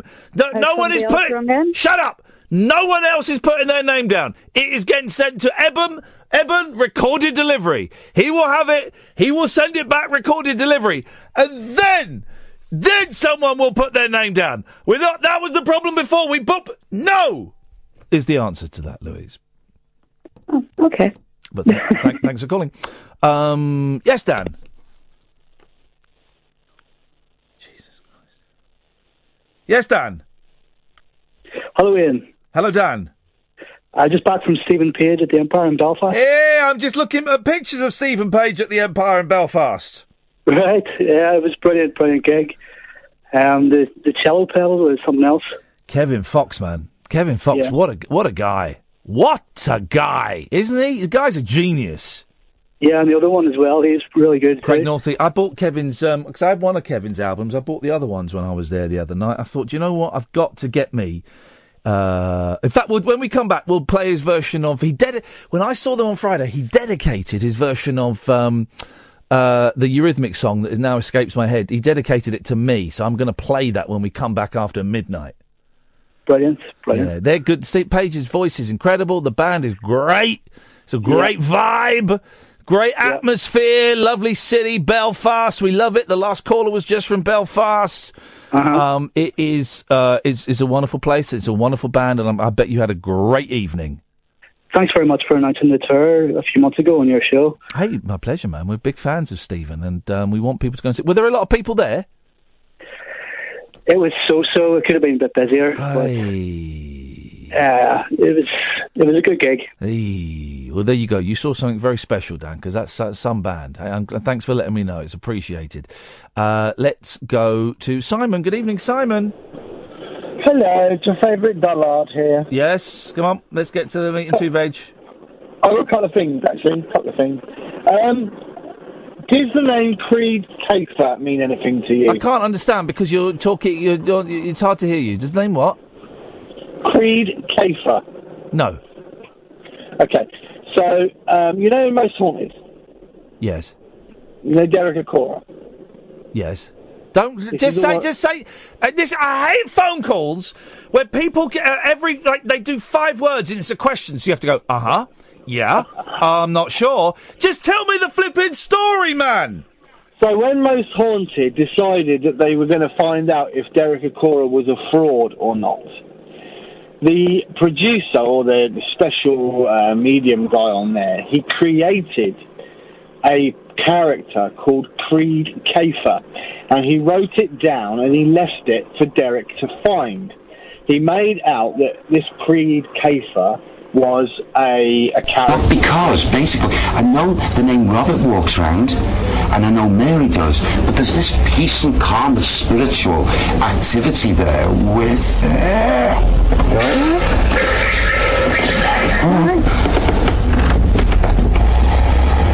What is it, Derek?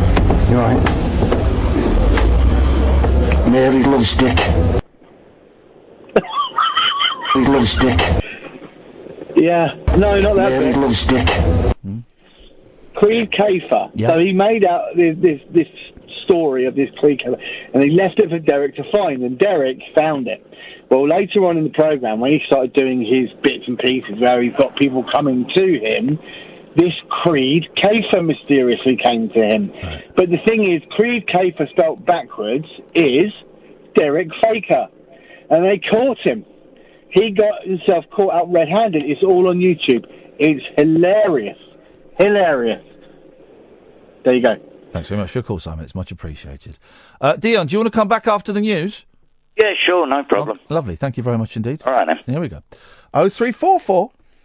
Wow, that hour went... The first hour was slow. In fact, in some ways, it feels like I'm still doing the first hour. That's how slow the first hour was. Second hour was fast, man.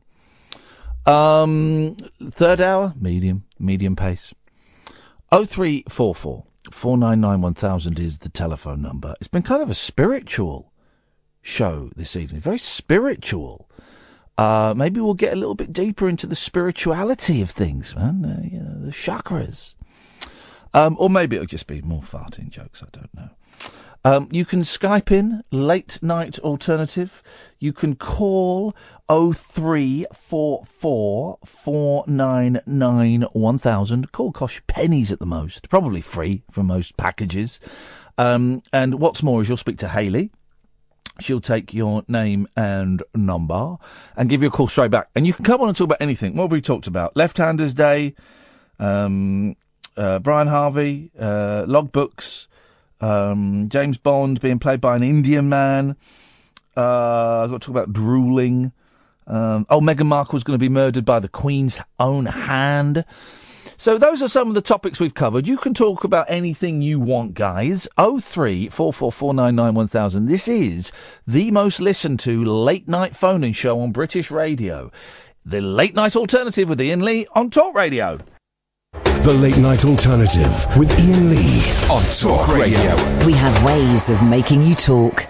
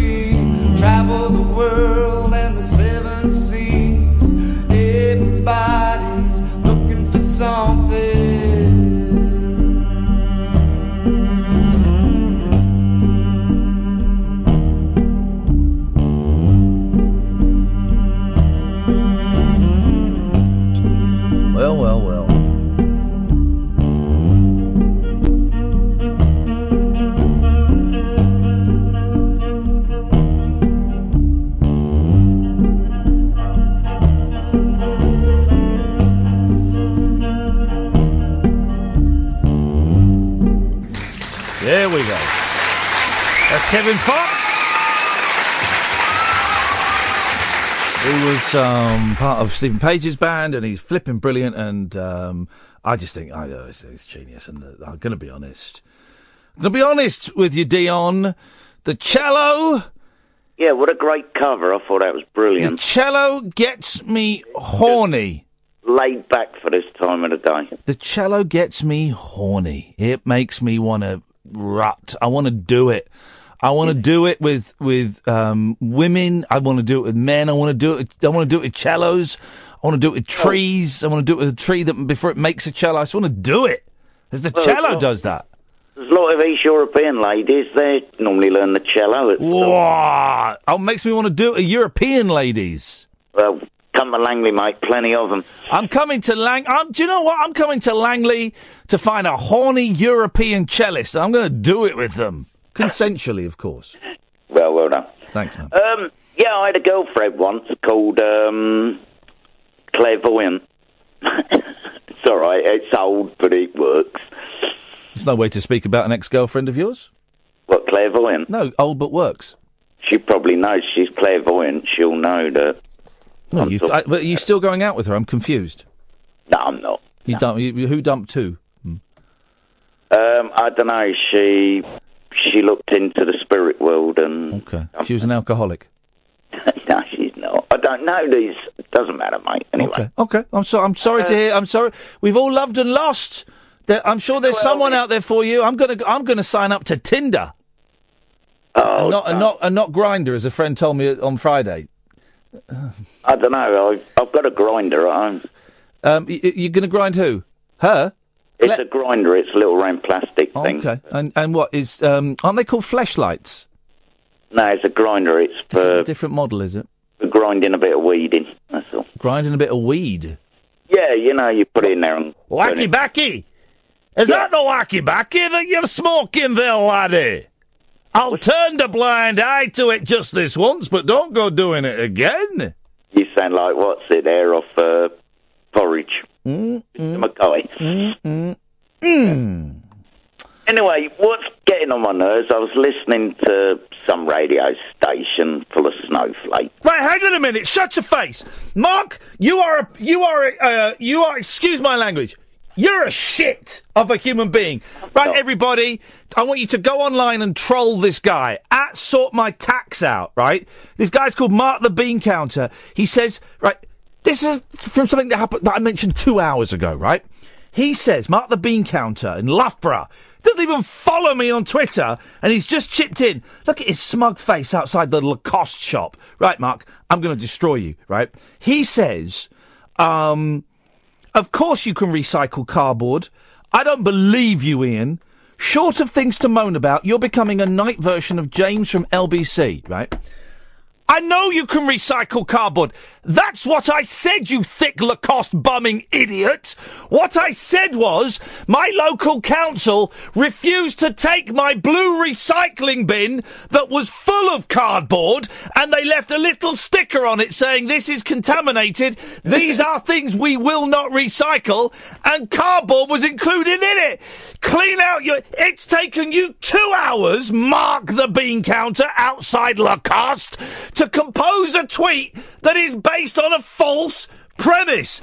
Delete that tweet, because that is libelous, and I will sue you. I will sue you, and I will destroy you, and I will have you taken out of Twitter. Out of Twitter. I don't want to almost... Hang on a minute, Dion. I had to take a breath there. Yep. And it almost sounded like I was actually issuing a death threat. I'm not issuing a fatwa against, excuse me, Mark the Bean Counter, but...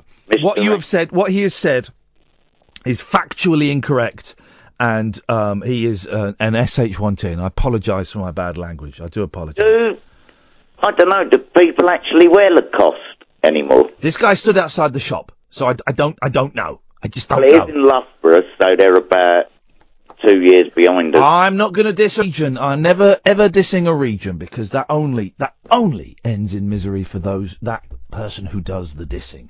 But yeah. I've just treated Mark, and you can all see him now, and you can send him your thoughts. Right, well, send me a link. What's really getting on my nerves, people keep talking about, is about the high street. Oh, yeah. The online shopping is ruining it. Yeah. But I think online shopping is brilliant. Right, well, yeah, but it's... online shopping is brilliant, but, yeah, it's ruining the high street. I don't think so. I think the high street is ruining the high street. Hang on, how is the high street ruining the high street? Well, it's the local councils, local government. You can't park there, and if you do, you're scared of getting a ticket. Here's the thing, that where I've just moved, my local high street, guess what, in the high street?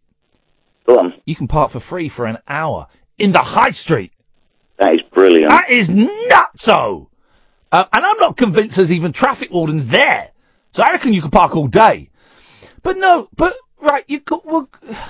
course you can park. You can park around every town. They've got things called car parks, and you go and park in the car park, the NCP. I mean, but Slough High Street. If you park in a multi-storey, you have to walk about half a mile to get the High Street. Don't be so bloody stupid, man. They've got rid of one of the car park that was opposite the train station is gone. So you got to park in. You got to park in the Brunel? Is it or the Queensmere? I never remember which is. You're parking the Queensmere. No, they're knocking the whole lot down next year. They're building a Westfield. So. In Slough? Yeah, the Queensmere and No, they're not knocking the Queensmere down in Slough. They're not. They're knocking them both down, aren't they? No, the Queensmere and the Observatory? Yep. No! They have. To build a Westfield? Build a Westfield, yeah. Jeez! That's the worst news. Why? Break that news to me gently. I thought you would have read it. I've moved out of Slough last week, so I couldn't give a stuff. I know. But hang on. How can you argue? How can you say that the internet online shopping is not killing the high street? Of course it is, because I've ordered 3 things during the show. Instead of thinking, I think I might go to the high street tomorrow, I've ordered 3 things while the show is on. And I'll get them Wednesday. I've ordered a Ouija board that's coming on Wednesday. All right. Would you get that at Amazon? Yes, mate. Oh, you would. I ordered some batteries last week from, I think, Amazon. Yeah. Right. So you didn't go to the high street? No, because I'd have a job selling them. They're for a drone, and they're special batteries. Right. Okay. Well, hang on a minute. Well, no, this is exactly. So 10 years ago, you'd have gone to Dixon's or Curry's, right, or Maplin's to get those batteries, and you'd have been able to get them. But those shops now is shut. So yes, exactly. Now it's shut because people like you kept buying drone batteries on Amazon, not in Maplin's. Well, Dixon's is shut or Curry's. One of them is shut. Yeah, I get my monthly shopping from Asda once a month, and I have it delivered. It costs $2.50. So and you don't even go to Asda's. Not on the high street in Slough, though. No, it's over in Sydenham, isn't it? Yeah, so that's not even. You're just arguing against yourself. Yeah, but it's easier. I do not want to traipse. Here we go. Exactly. It's easier. You don't want to traipse. And that's it. And now you can do it from home on your telephone. You tap in a few things.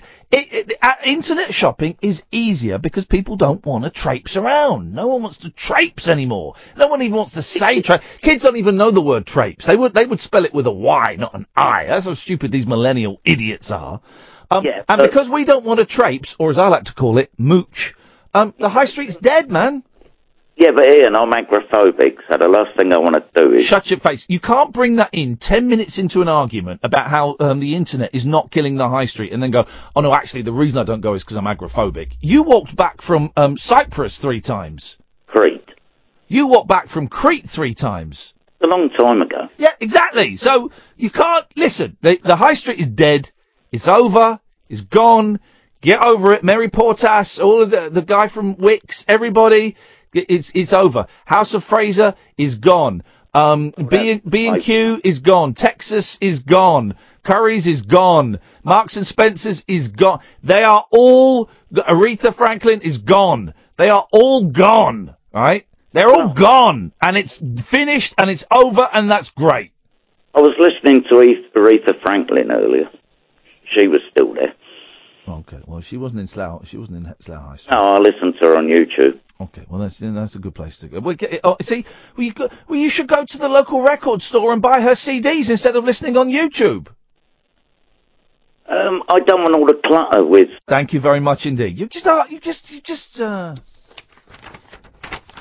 People, a lot of people telling me, can we fault report the Talk Radio app? Because for the last month, I've had people saying that at 11 o'clock the app freezes and it hits. And it, can we just send another? It's been done before. Let's just send another, man. That's okay. Well, that was certainly content that filled what 9 minutes of radio time, and that's all we're here for. All this show is filler, all filler, no killer. So we need to fill another 43 minutes. Some of that's going to be filled by adverts, so I reckon we can get it down to about 37 minutes that we need to fill. And it would be easier to fill if you were calling me. 0344 499 1000. Thanks very much indeed. This is Talk Radio. The Late Night Alternative with Iain Lee on Talk Radio. We'll get you talking. 0344 499 1000 is the telephone number. If you want to give us a call, switchboard is empty. So now is a great time to give us a call, guys. You can Skype as well tonight on Late Night Alternative. If you want to give us a Skype. You'd be very welcome to... Oh, this is a funny... Not funny story. I mean, funny... When I say funny, I don't mean... It's actually, it's a tragic... This is a tragic story for you guys. Listen to this. This is actually a very sad story. I've lost my fiancé and a new kidney. That's unlucky. A kidney patient set for a life-saving transplant from his fiancée needs to find a new donor because they have split. That is tight. That is very tight. To split up with someone and then go, oh, I'm sorry, we split up. I'm still going to get your kidney, though, am I? No, you're not. Oh, bum. J. Charles, 39, was to have Mel... Greenall's organ after docs found she was at 100,000 to 1 match, but anxiety. Oh, yay. But anxiety ahead of the October op broke them up. Teacher Jay said, "The stress, fear, and uncertainty got to us." This is a sad story.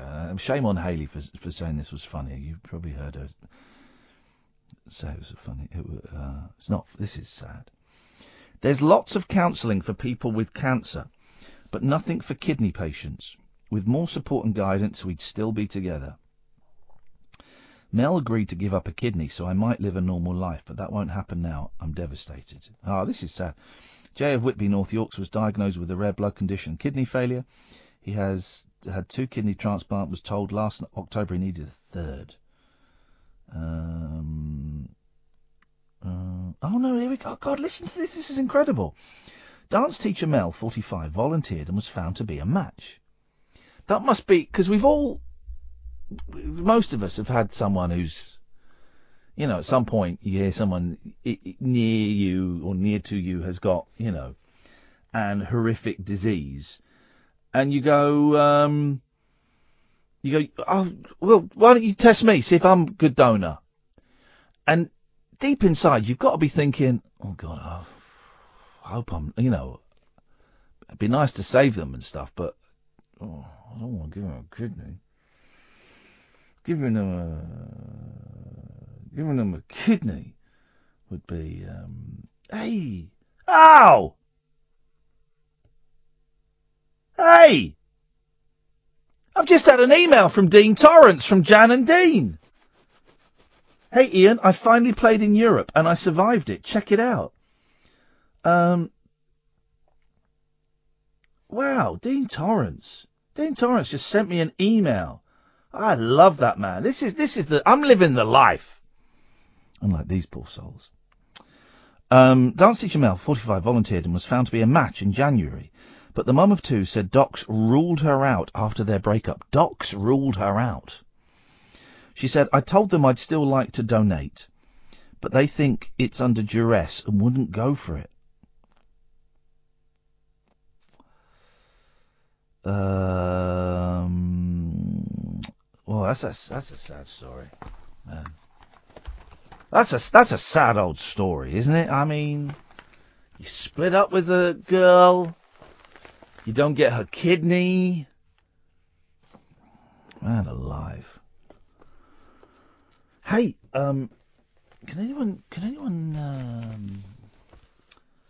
I shouldn't really ask for this. I'm in recovery, but can anyone get me some of this monkey dust? I've heard so much about. You heard about monkey dust? I was listening to, I fell asleep the other night listening to BBC London, and it was David Prever. And I woke up. I wonder if I could find it. Let me see. Oh, I woke up. Let me see if I can find it. Hang on a minute. We got no callers, so we might as well try and find a little bit of. We've got no callers, so we might as well try and play a little bit, spend a good 20 minutes trying to find a bit from another radio station. Stations. It was funny, man. It was a prank call. It was a proper, good old-fashioned prank call. And it was obvious from, like, the first minute, like, the first second, because this guy cannot believe he's got through. And he is wetting himself laughing the whole time, right? And I'm thinking, why isn't David cut him off? It's obvious that this guy is taking the mick. You have to go away now. Don't start Skyping in now. Cause I'm trying to find this thing. I need my computer. It was this show. Right, hang on a minute. This could be quite boring. In terms of me, well, the show, but in terms of me trying to find the bit, it was a... I don't feel I've turned on and starry-eyed. That was it. I've got to skip through a bit here. 2000 if you've just turned on. Phoenix, where did you like how they became? I could have put... It was a limited company. I could have put it into receivership, and I couldn't. Okay. I don't have a producer looking over my shoulder. As far as I know, there's no one looking over. Okay. Hang on. Basically, I've got to skip. Football season starts through a 4-hour show on BBC iPlayer. And it was all. That's George. Part of my. It's right by George. Island and it's got right by bloody George.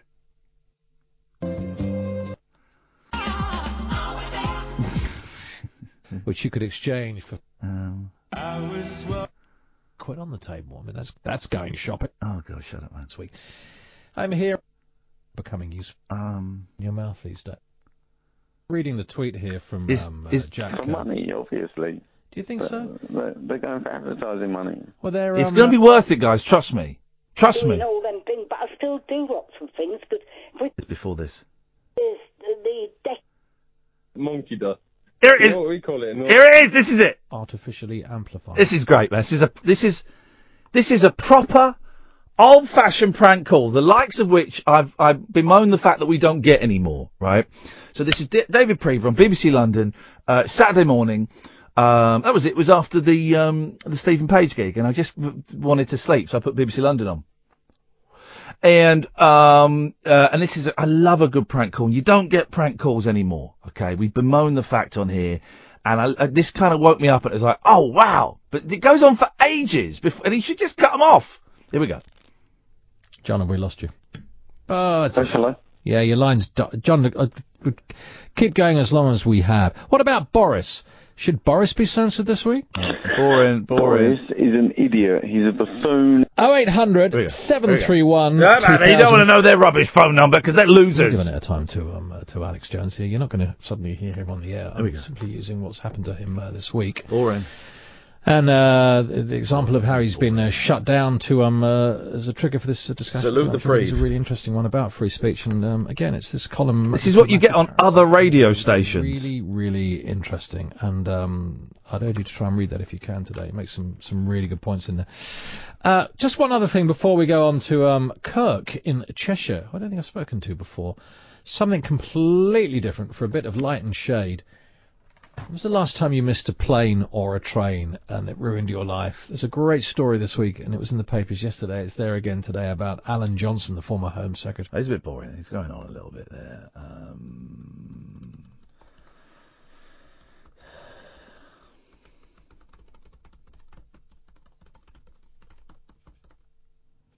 just tweeting the boss. At Liam Fisher. There we go. I'm just tweeting the bosses to say, come on, guys, can we... I don't know what Liam's... I don't know what his Twitter handle is. I don't want to tweet the wrong guy. Fair amount of time. Partly because her makeup was on board. Oh, shut up, man! You're so boring! Get to the funny call! Jeez! Instead. Missing planes... and missing flights, missing boats. It's just the worst feeling. I mean, there are worse things, but that... And my sister at the time was living in Jerusalem. And I thought, oh, no, I'm going to have to... By the way, Paul Ross is on at 1 o'clock on this station, and it's such a good show. So much better than the Dross. Up the border bar high. So much better than the Dross that you get everywhere, as you can hear. And I had that... oh, man. Paul Ross. Monday, I don't know what days he's on, but he's on between 1 and 5, and he's a much better listener than this. I've missed planes as well before. Just get to the call, man! From Frankfurt to London. Chris, I'll be with you in a second. Here we go. Here we go. That flight as well. This is it. Classic. Stories about missing flights and trains. Stories if you have any, I'll take those, please, on 0800 731. I'll take those calls. Know about this thing called monkey dust. Here we go. Which is all over the news. I don't know anything about this at all. Emergency services telling... our colleagues at Sky News that they're dealing with a citywide epidemic of violent psychotic patients hooked on this synthetic drug known as monkey dust. Here's Kirk in Cheshire. Morning, Kirk. Morning, Kirk. Hello? Yes, Kirk. It's David Previtt. Go ahead, sir. Hello, David Previtt. Before you start, can I just say we're cracking up at home listening to you call it monkey dust. You know what we call it in North Staffordshire? What do you call it? Chimp powder. Chimp powder? Chimp powder, yeah. And you guys in the media calling it monkey dust. Well, what do you know about it, Kurt? What can you tell me about it? Have you been to Alton Towers, Jim? No. You know what we say? You know what we say in North Staffordshire? You say you come for the smiler, but you stay for the chimp powder. So what do you know about laughing it? In the background. You know what I mean? No. I've got no idea what you're talking about, Kurt. Oh, don't worry. Okay, forget about that, Jim. That's lost on you. You've never been to Alton Towers. So the chimp powder, I'm from North Staffordshire. I used to be involved in a chimp powder. We used to sympathise at our home, actually, in our flat in Stoke-on-Trent, just on the outside near Portvale. We used to be involved in that scene, and for better or worse, we got out of it, and it's horrible. It's horrible what's going on in there. What actually is it though, Kirk? What is this stuff? You want to know? Yeah, that's why I asked the question. It's, I'll tell you what it is.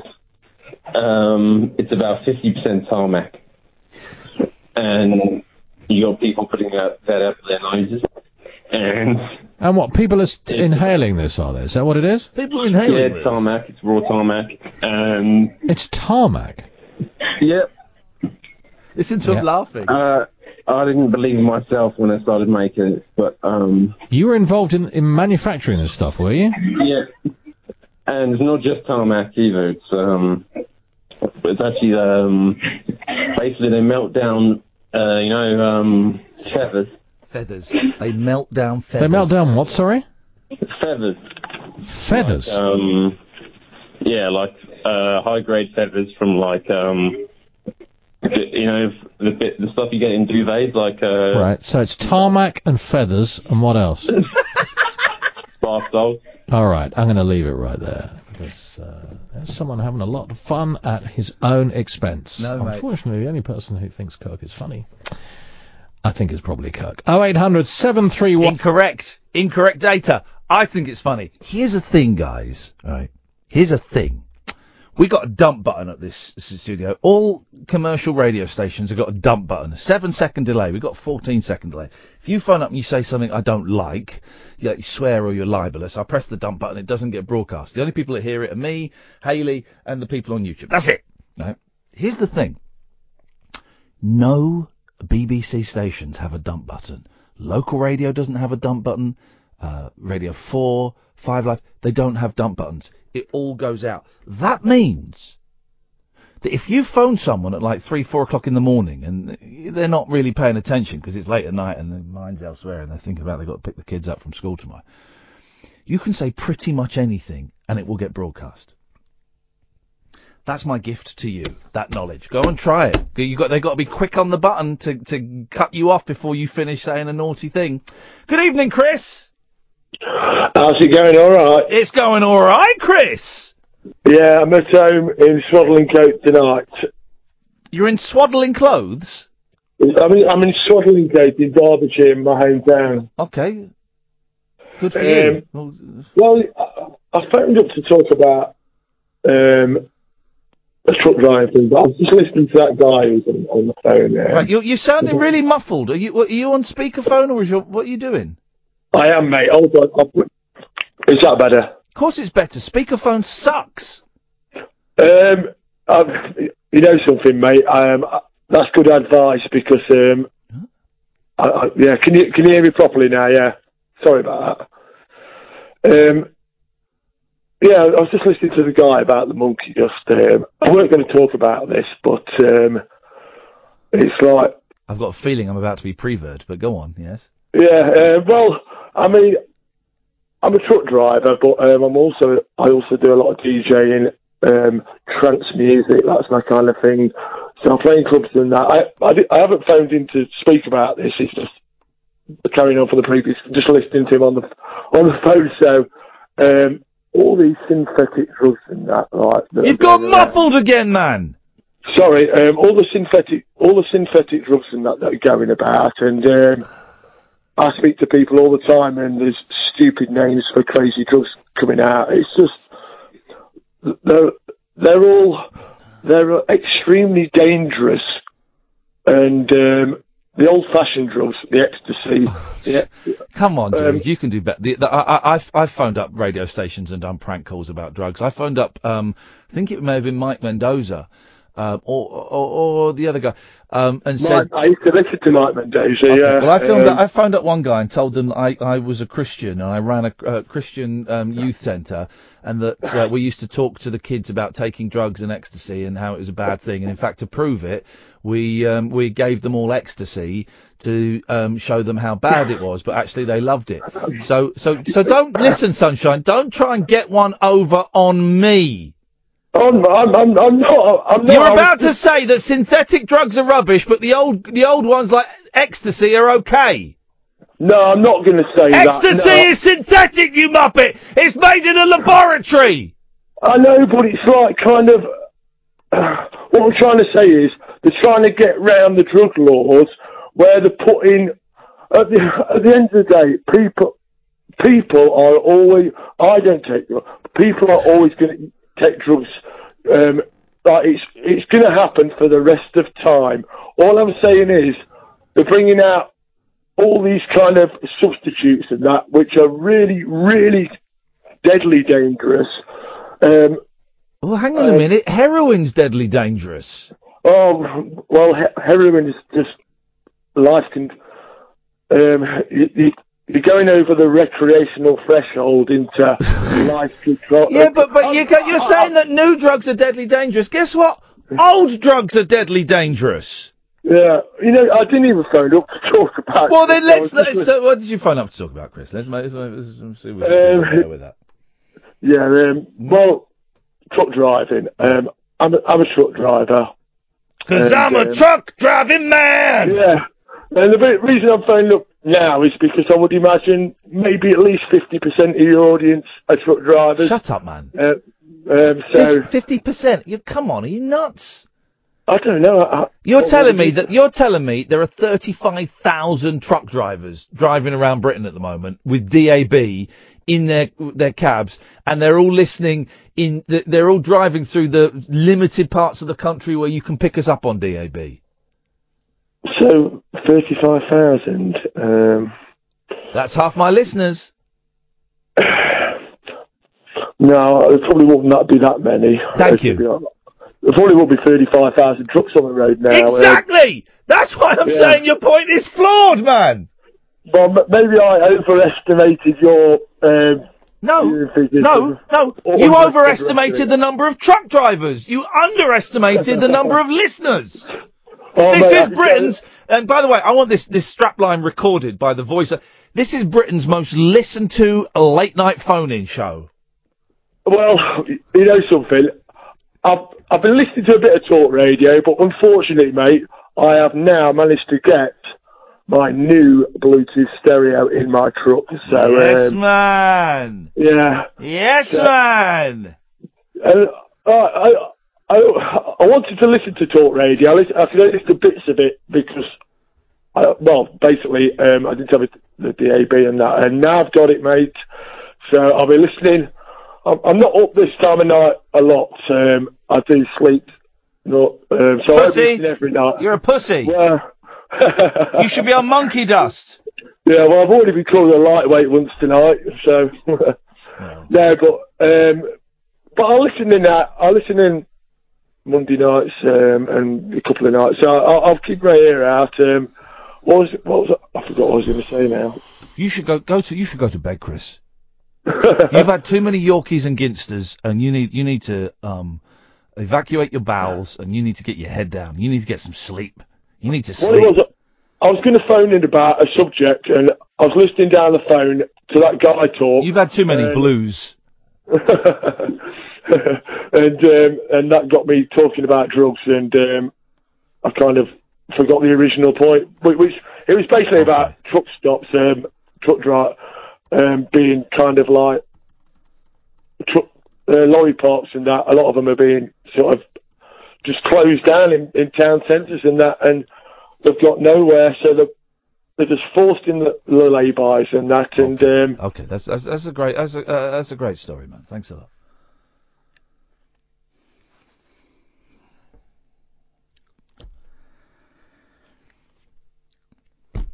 I don't know. Loads of you are saying you're having problems with the app and with the online, and it's been going on for ages, and it seems to be between 11 and 1. Sabotage much? I think so. I blame Ian Collins. But if you've got a problem, we've told the bosses, but if you've got a problem and you're on Twitter, can you tweet at Talk Radio and at Denny Morris, D-E-N-N-I-E Morris, Denny Morris. So at Talk Radio and at Denny Morris, because what can I do? I just don't know. And also, if you go to the Facebook page, let me get the Facebook page up. Let me see if I can get it up. Thanks, Charlotte. Charlotte is... So Charlotte's telling me about the situation that's going on. 03444991000, by the way, is the thing. If you go, there's an email I think on the Talk Radio page. Ollie, can you let me know that there was an email that you said for notifying them of problems? And what a surprise! So if you go to facebook.com/talkradio UK and go on there and tell them that the internet is pony. Tell them that it don't work. And here's the thing. If enough people say it, then something might get sorted out, is what I'm trying to say. Because I've told them, I'm not saying, cause hassle for them, but I just think if enough people get in touch. Someone said there was an email if there was a problem with or you can go to the Talk Radio website. Anyway, let them know, and because it would be nice if people could listen to the radio show. That would be a great thing. This is the Late Night Alternative on Talk Radio. The Late Night Alternative with Iain Lee on Talk Radio. Feedback.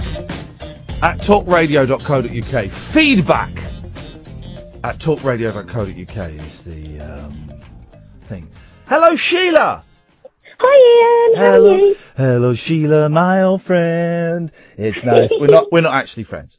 I'm all right now. I've perked up a bit. Just as I'm going on my way home. So, which is making me think I might do a live little Facebook thing when I get home to the farm, which will be about 2:30. If anyone wants to, I might make myself a bowl of muesli and do a nice little Facebook. Oh, wow. What do you mean? So what, we can watch you eating muesli? You can watch me eat muesli on my Facebook page, facebook.com/Iain Lee. How can I go on? Can I watch you, or do I have to be your friend or something? You have to go to facebook.com/Iain Lee, and if I can be bothered when I get home, I'll stream a little video of me. I'll do a live stream of me listening to Paul Ross and eating my... I do like muesli. Paul Ross. I like Paul Ross as well. But he's like a little bit too late, so I don't listen to more than maybe 20 minutes, and then I fall asleep. Oh. But I did audition for one of his shows once, which every time you say about Paul Ross coming on, I remember that. I've still got a T-shirt, because I didn't get on the show, but I've got Teleaddict's T-shirt. Wait a minute, you auditioned for Teleaddict? Yes. Well, was he the producer of Teleaddict? No, he was the host. It was years ago. Shut up, Paul Ross was never the host of Teleaddicts. That was Noel Edmonds. No, it's something like that. TV Hang on a minute. Paul Ross, come. Don't start changing your tune now. It was something they were. Come in. This woman is lying about you. No, what a memory. Hello, how are you doing? What's this lady's name? This is Sheila. The T-shirt is white, and the sort of, like, trimmings on it are orange. Well, I tell you, I did a show for UK Gold back in the day. It was called UK Gold, because everything you touched turned to dross, called Telestack. And that was a TV trivia show. A rip-off of Teleaddict. Yeah, of course it was a rip-off of Teleaddict. I had a hand in the conception of the programme, it won't surprise you to learn. And the prize was a golden telly, okay? A real telly? Well, it was a small portable with spray gold. Oh. The team hadn't reckoned with the fact if you spray over the bit where the remote control signal goes to, they can't change the channel. Oh. And I was able to say, though, people could climb up to... They went up via televisions that showed how far up they were getting. Oh, of course. And they climbed up my throbbing, pulsating stack to grasp the golden television on Telestack. Right, now, and Sheila, you auditioned for this and you weren't good enough to get on it? Oh, I'd love to have had you on it. Oh. Listen, what would have been... Everybody had to tell me their favourite TV show. It's often things like Sid James, Bless This House. What would yours have been, Sheila? From where are you from, Sheila? I'm from London. Okay, Sheila from London. Sheila, you're welcome to Telestack. You can climb all the way up my throbbing, pulsating stack and claim my golden television, but only if you tell me your favourite TV show of all time. What will be your specialist subject, lovely Sheila? It's very embarrassing, but it's Murder, She Wrote. Murder, She Wrote. Okay, now for 5 points to kick you off, who was the main star on Murder, She Wrote? And that's the way the show worked. Simple as that. This is why you're so good, and this is my problem, because I'd have gone, oh, Murder, She Wrote, what a load of crap that is. I'd have got all sarky and rude. Play nice. And you can do that kind of... That was my better version of the answer. I would have said probably Neighbours or something. I only say to you because they knew those shows, those early satellite shows were repeated endlessly. You weren't allowed to do anything that was kind of ongoing, like a developing soap. It had to be something where it all finished. Yeah. Like Murder, She Wrote was virtually finished. Yeah. She's still alive, isn't she? She's still going, yeah. Fantastic. She's still going. She's so old. Yeah. Okay. Well, people can still go and do. Although in the great film, the first version of Manchurian Candidate, based of course on that wonderful novel by Richard Condon with Frank Sinatra, she played Lawrence Harvey's mother in that, and he's the kind of one who's been brainwashed into assassinating the president. Yeah. Brilliant film, and I think she was only 2 years older than Lawrence Harvey and played his mum. Well, I tell you what, Sheila, Paul normally comes in a few minutes and whores his show to us. And full of tosh. I normally ask him, but do you know what? I can't be bothered tonight, Sheila. So would you like to interview Paul Ross about what's coming up on his show after 1:00? Yes, I'd love to do that. Go on then. Hiya, Paul. What's on your show tonight? Well, Sheila, so grateful you invited me on your programme. I love to share with everybody listening what's on Talk Radio from 1 a.m. It's World Lizard Day, as I'm sure you know, Sheila. I'm going to be talking about the green basilisk lizard, which can run 14 feet on water because of suctions on the bottom of its tiny feet. It crawls on what they call the meniscus of the water, which is like this weird skin. 14 feet across water. It's like the Jesus of the lizard world. Wow. Oh. Oh, sorry, Sheila, I bored her. She sounded so disappointed. Oh, dear. I told us we were doing those well, that they found a new skeleton, the fossilised skeleton of a new form of pterodactyl with a wingspan of, would you like to know how big the wingspan was, Sheila from London? Yes, I would. About 28 feet. That's a big old boy, wasn't it? Swooping down 160 million years ago. So we're doing a little bit of that. I'm also talking to an academic, a tattooed professor from America, who says that these days you're more likely to get a job in America if you're sporting ink than the contrary. So things have changed in the last 15, 20 years, and he's got kind of great theories about why that might be and where tattooing might be going. Have you got any tattoos, Sheila? Oh, you guys were about to ask that. No, I don't. Would you like one? Paul Ross is giving away a free tattoo delivered by his own hand. Well, I meant like a jailhouse one, because I've got the bottle of ink and the needle. I'll do one for you. Do you fancy one, Sheila? Yes, please. I used to hate body art, but as I get older, I'm coming round to thinking... Do you know what? That's exactly the same as me. I did not like it, don't like it, and I get more of my friends are getting them now. Well, they may offer possibly a cautionary tale, not just aimed at female listeners, Sheila, so don't take this personally at all, but a very good friend of mine called Sue, who's now in her early 70s, when she hit 60, she wanted a tattoo, and she had on her left buttock cheek a little kind of champagne dish, like the old baby sham dish. You know the ones, I mean, the flat, flat champagne. Yes, I do. Lovely, okay. So she was fine, and she got a bit older, and she was in her early 70s, and she went back to the doctor with a little bit of trouble, and the doctor said, slip behind the screen and undress, and then she was laying down, he was looking at her lower back, and he said, oh, you're a king gardener then. And my mate's true story, my mate says, what do you mean? He said, well, you've got that little spade tattooed on your bottom. And gravity had stretched the champagne dish so it looked like a mini shovel from a bucket and spade set. Be careful. Katie has just sent me this, Paul. Do you recognise this theme tune?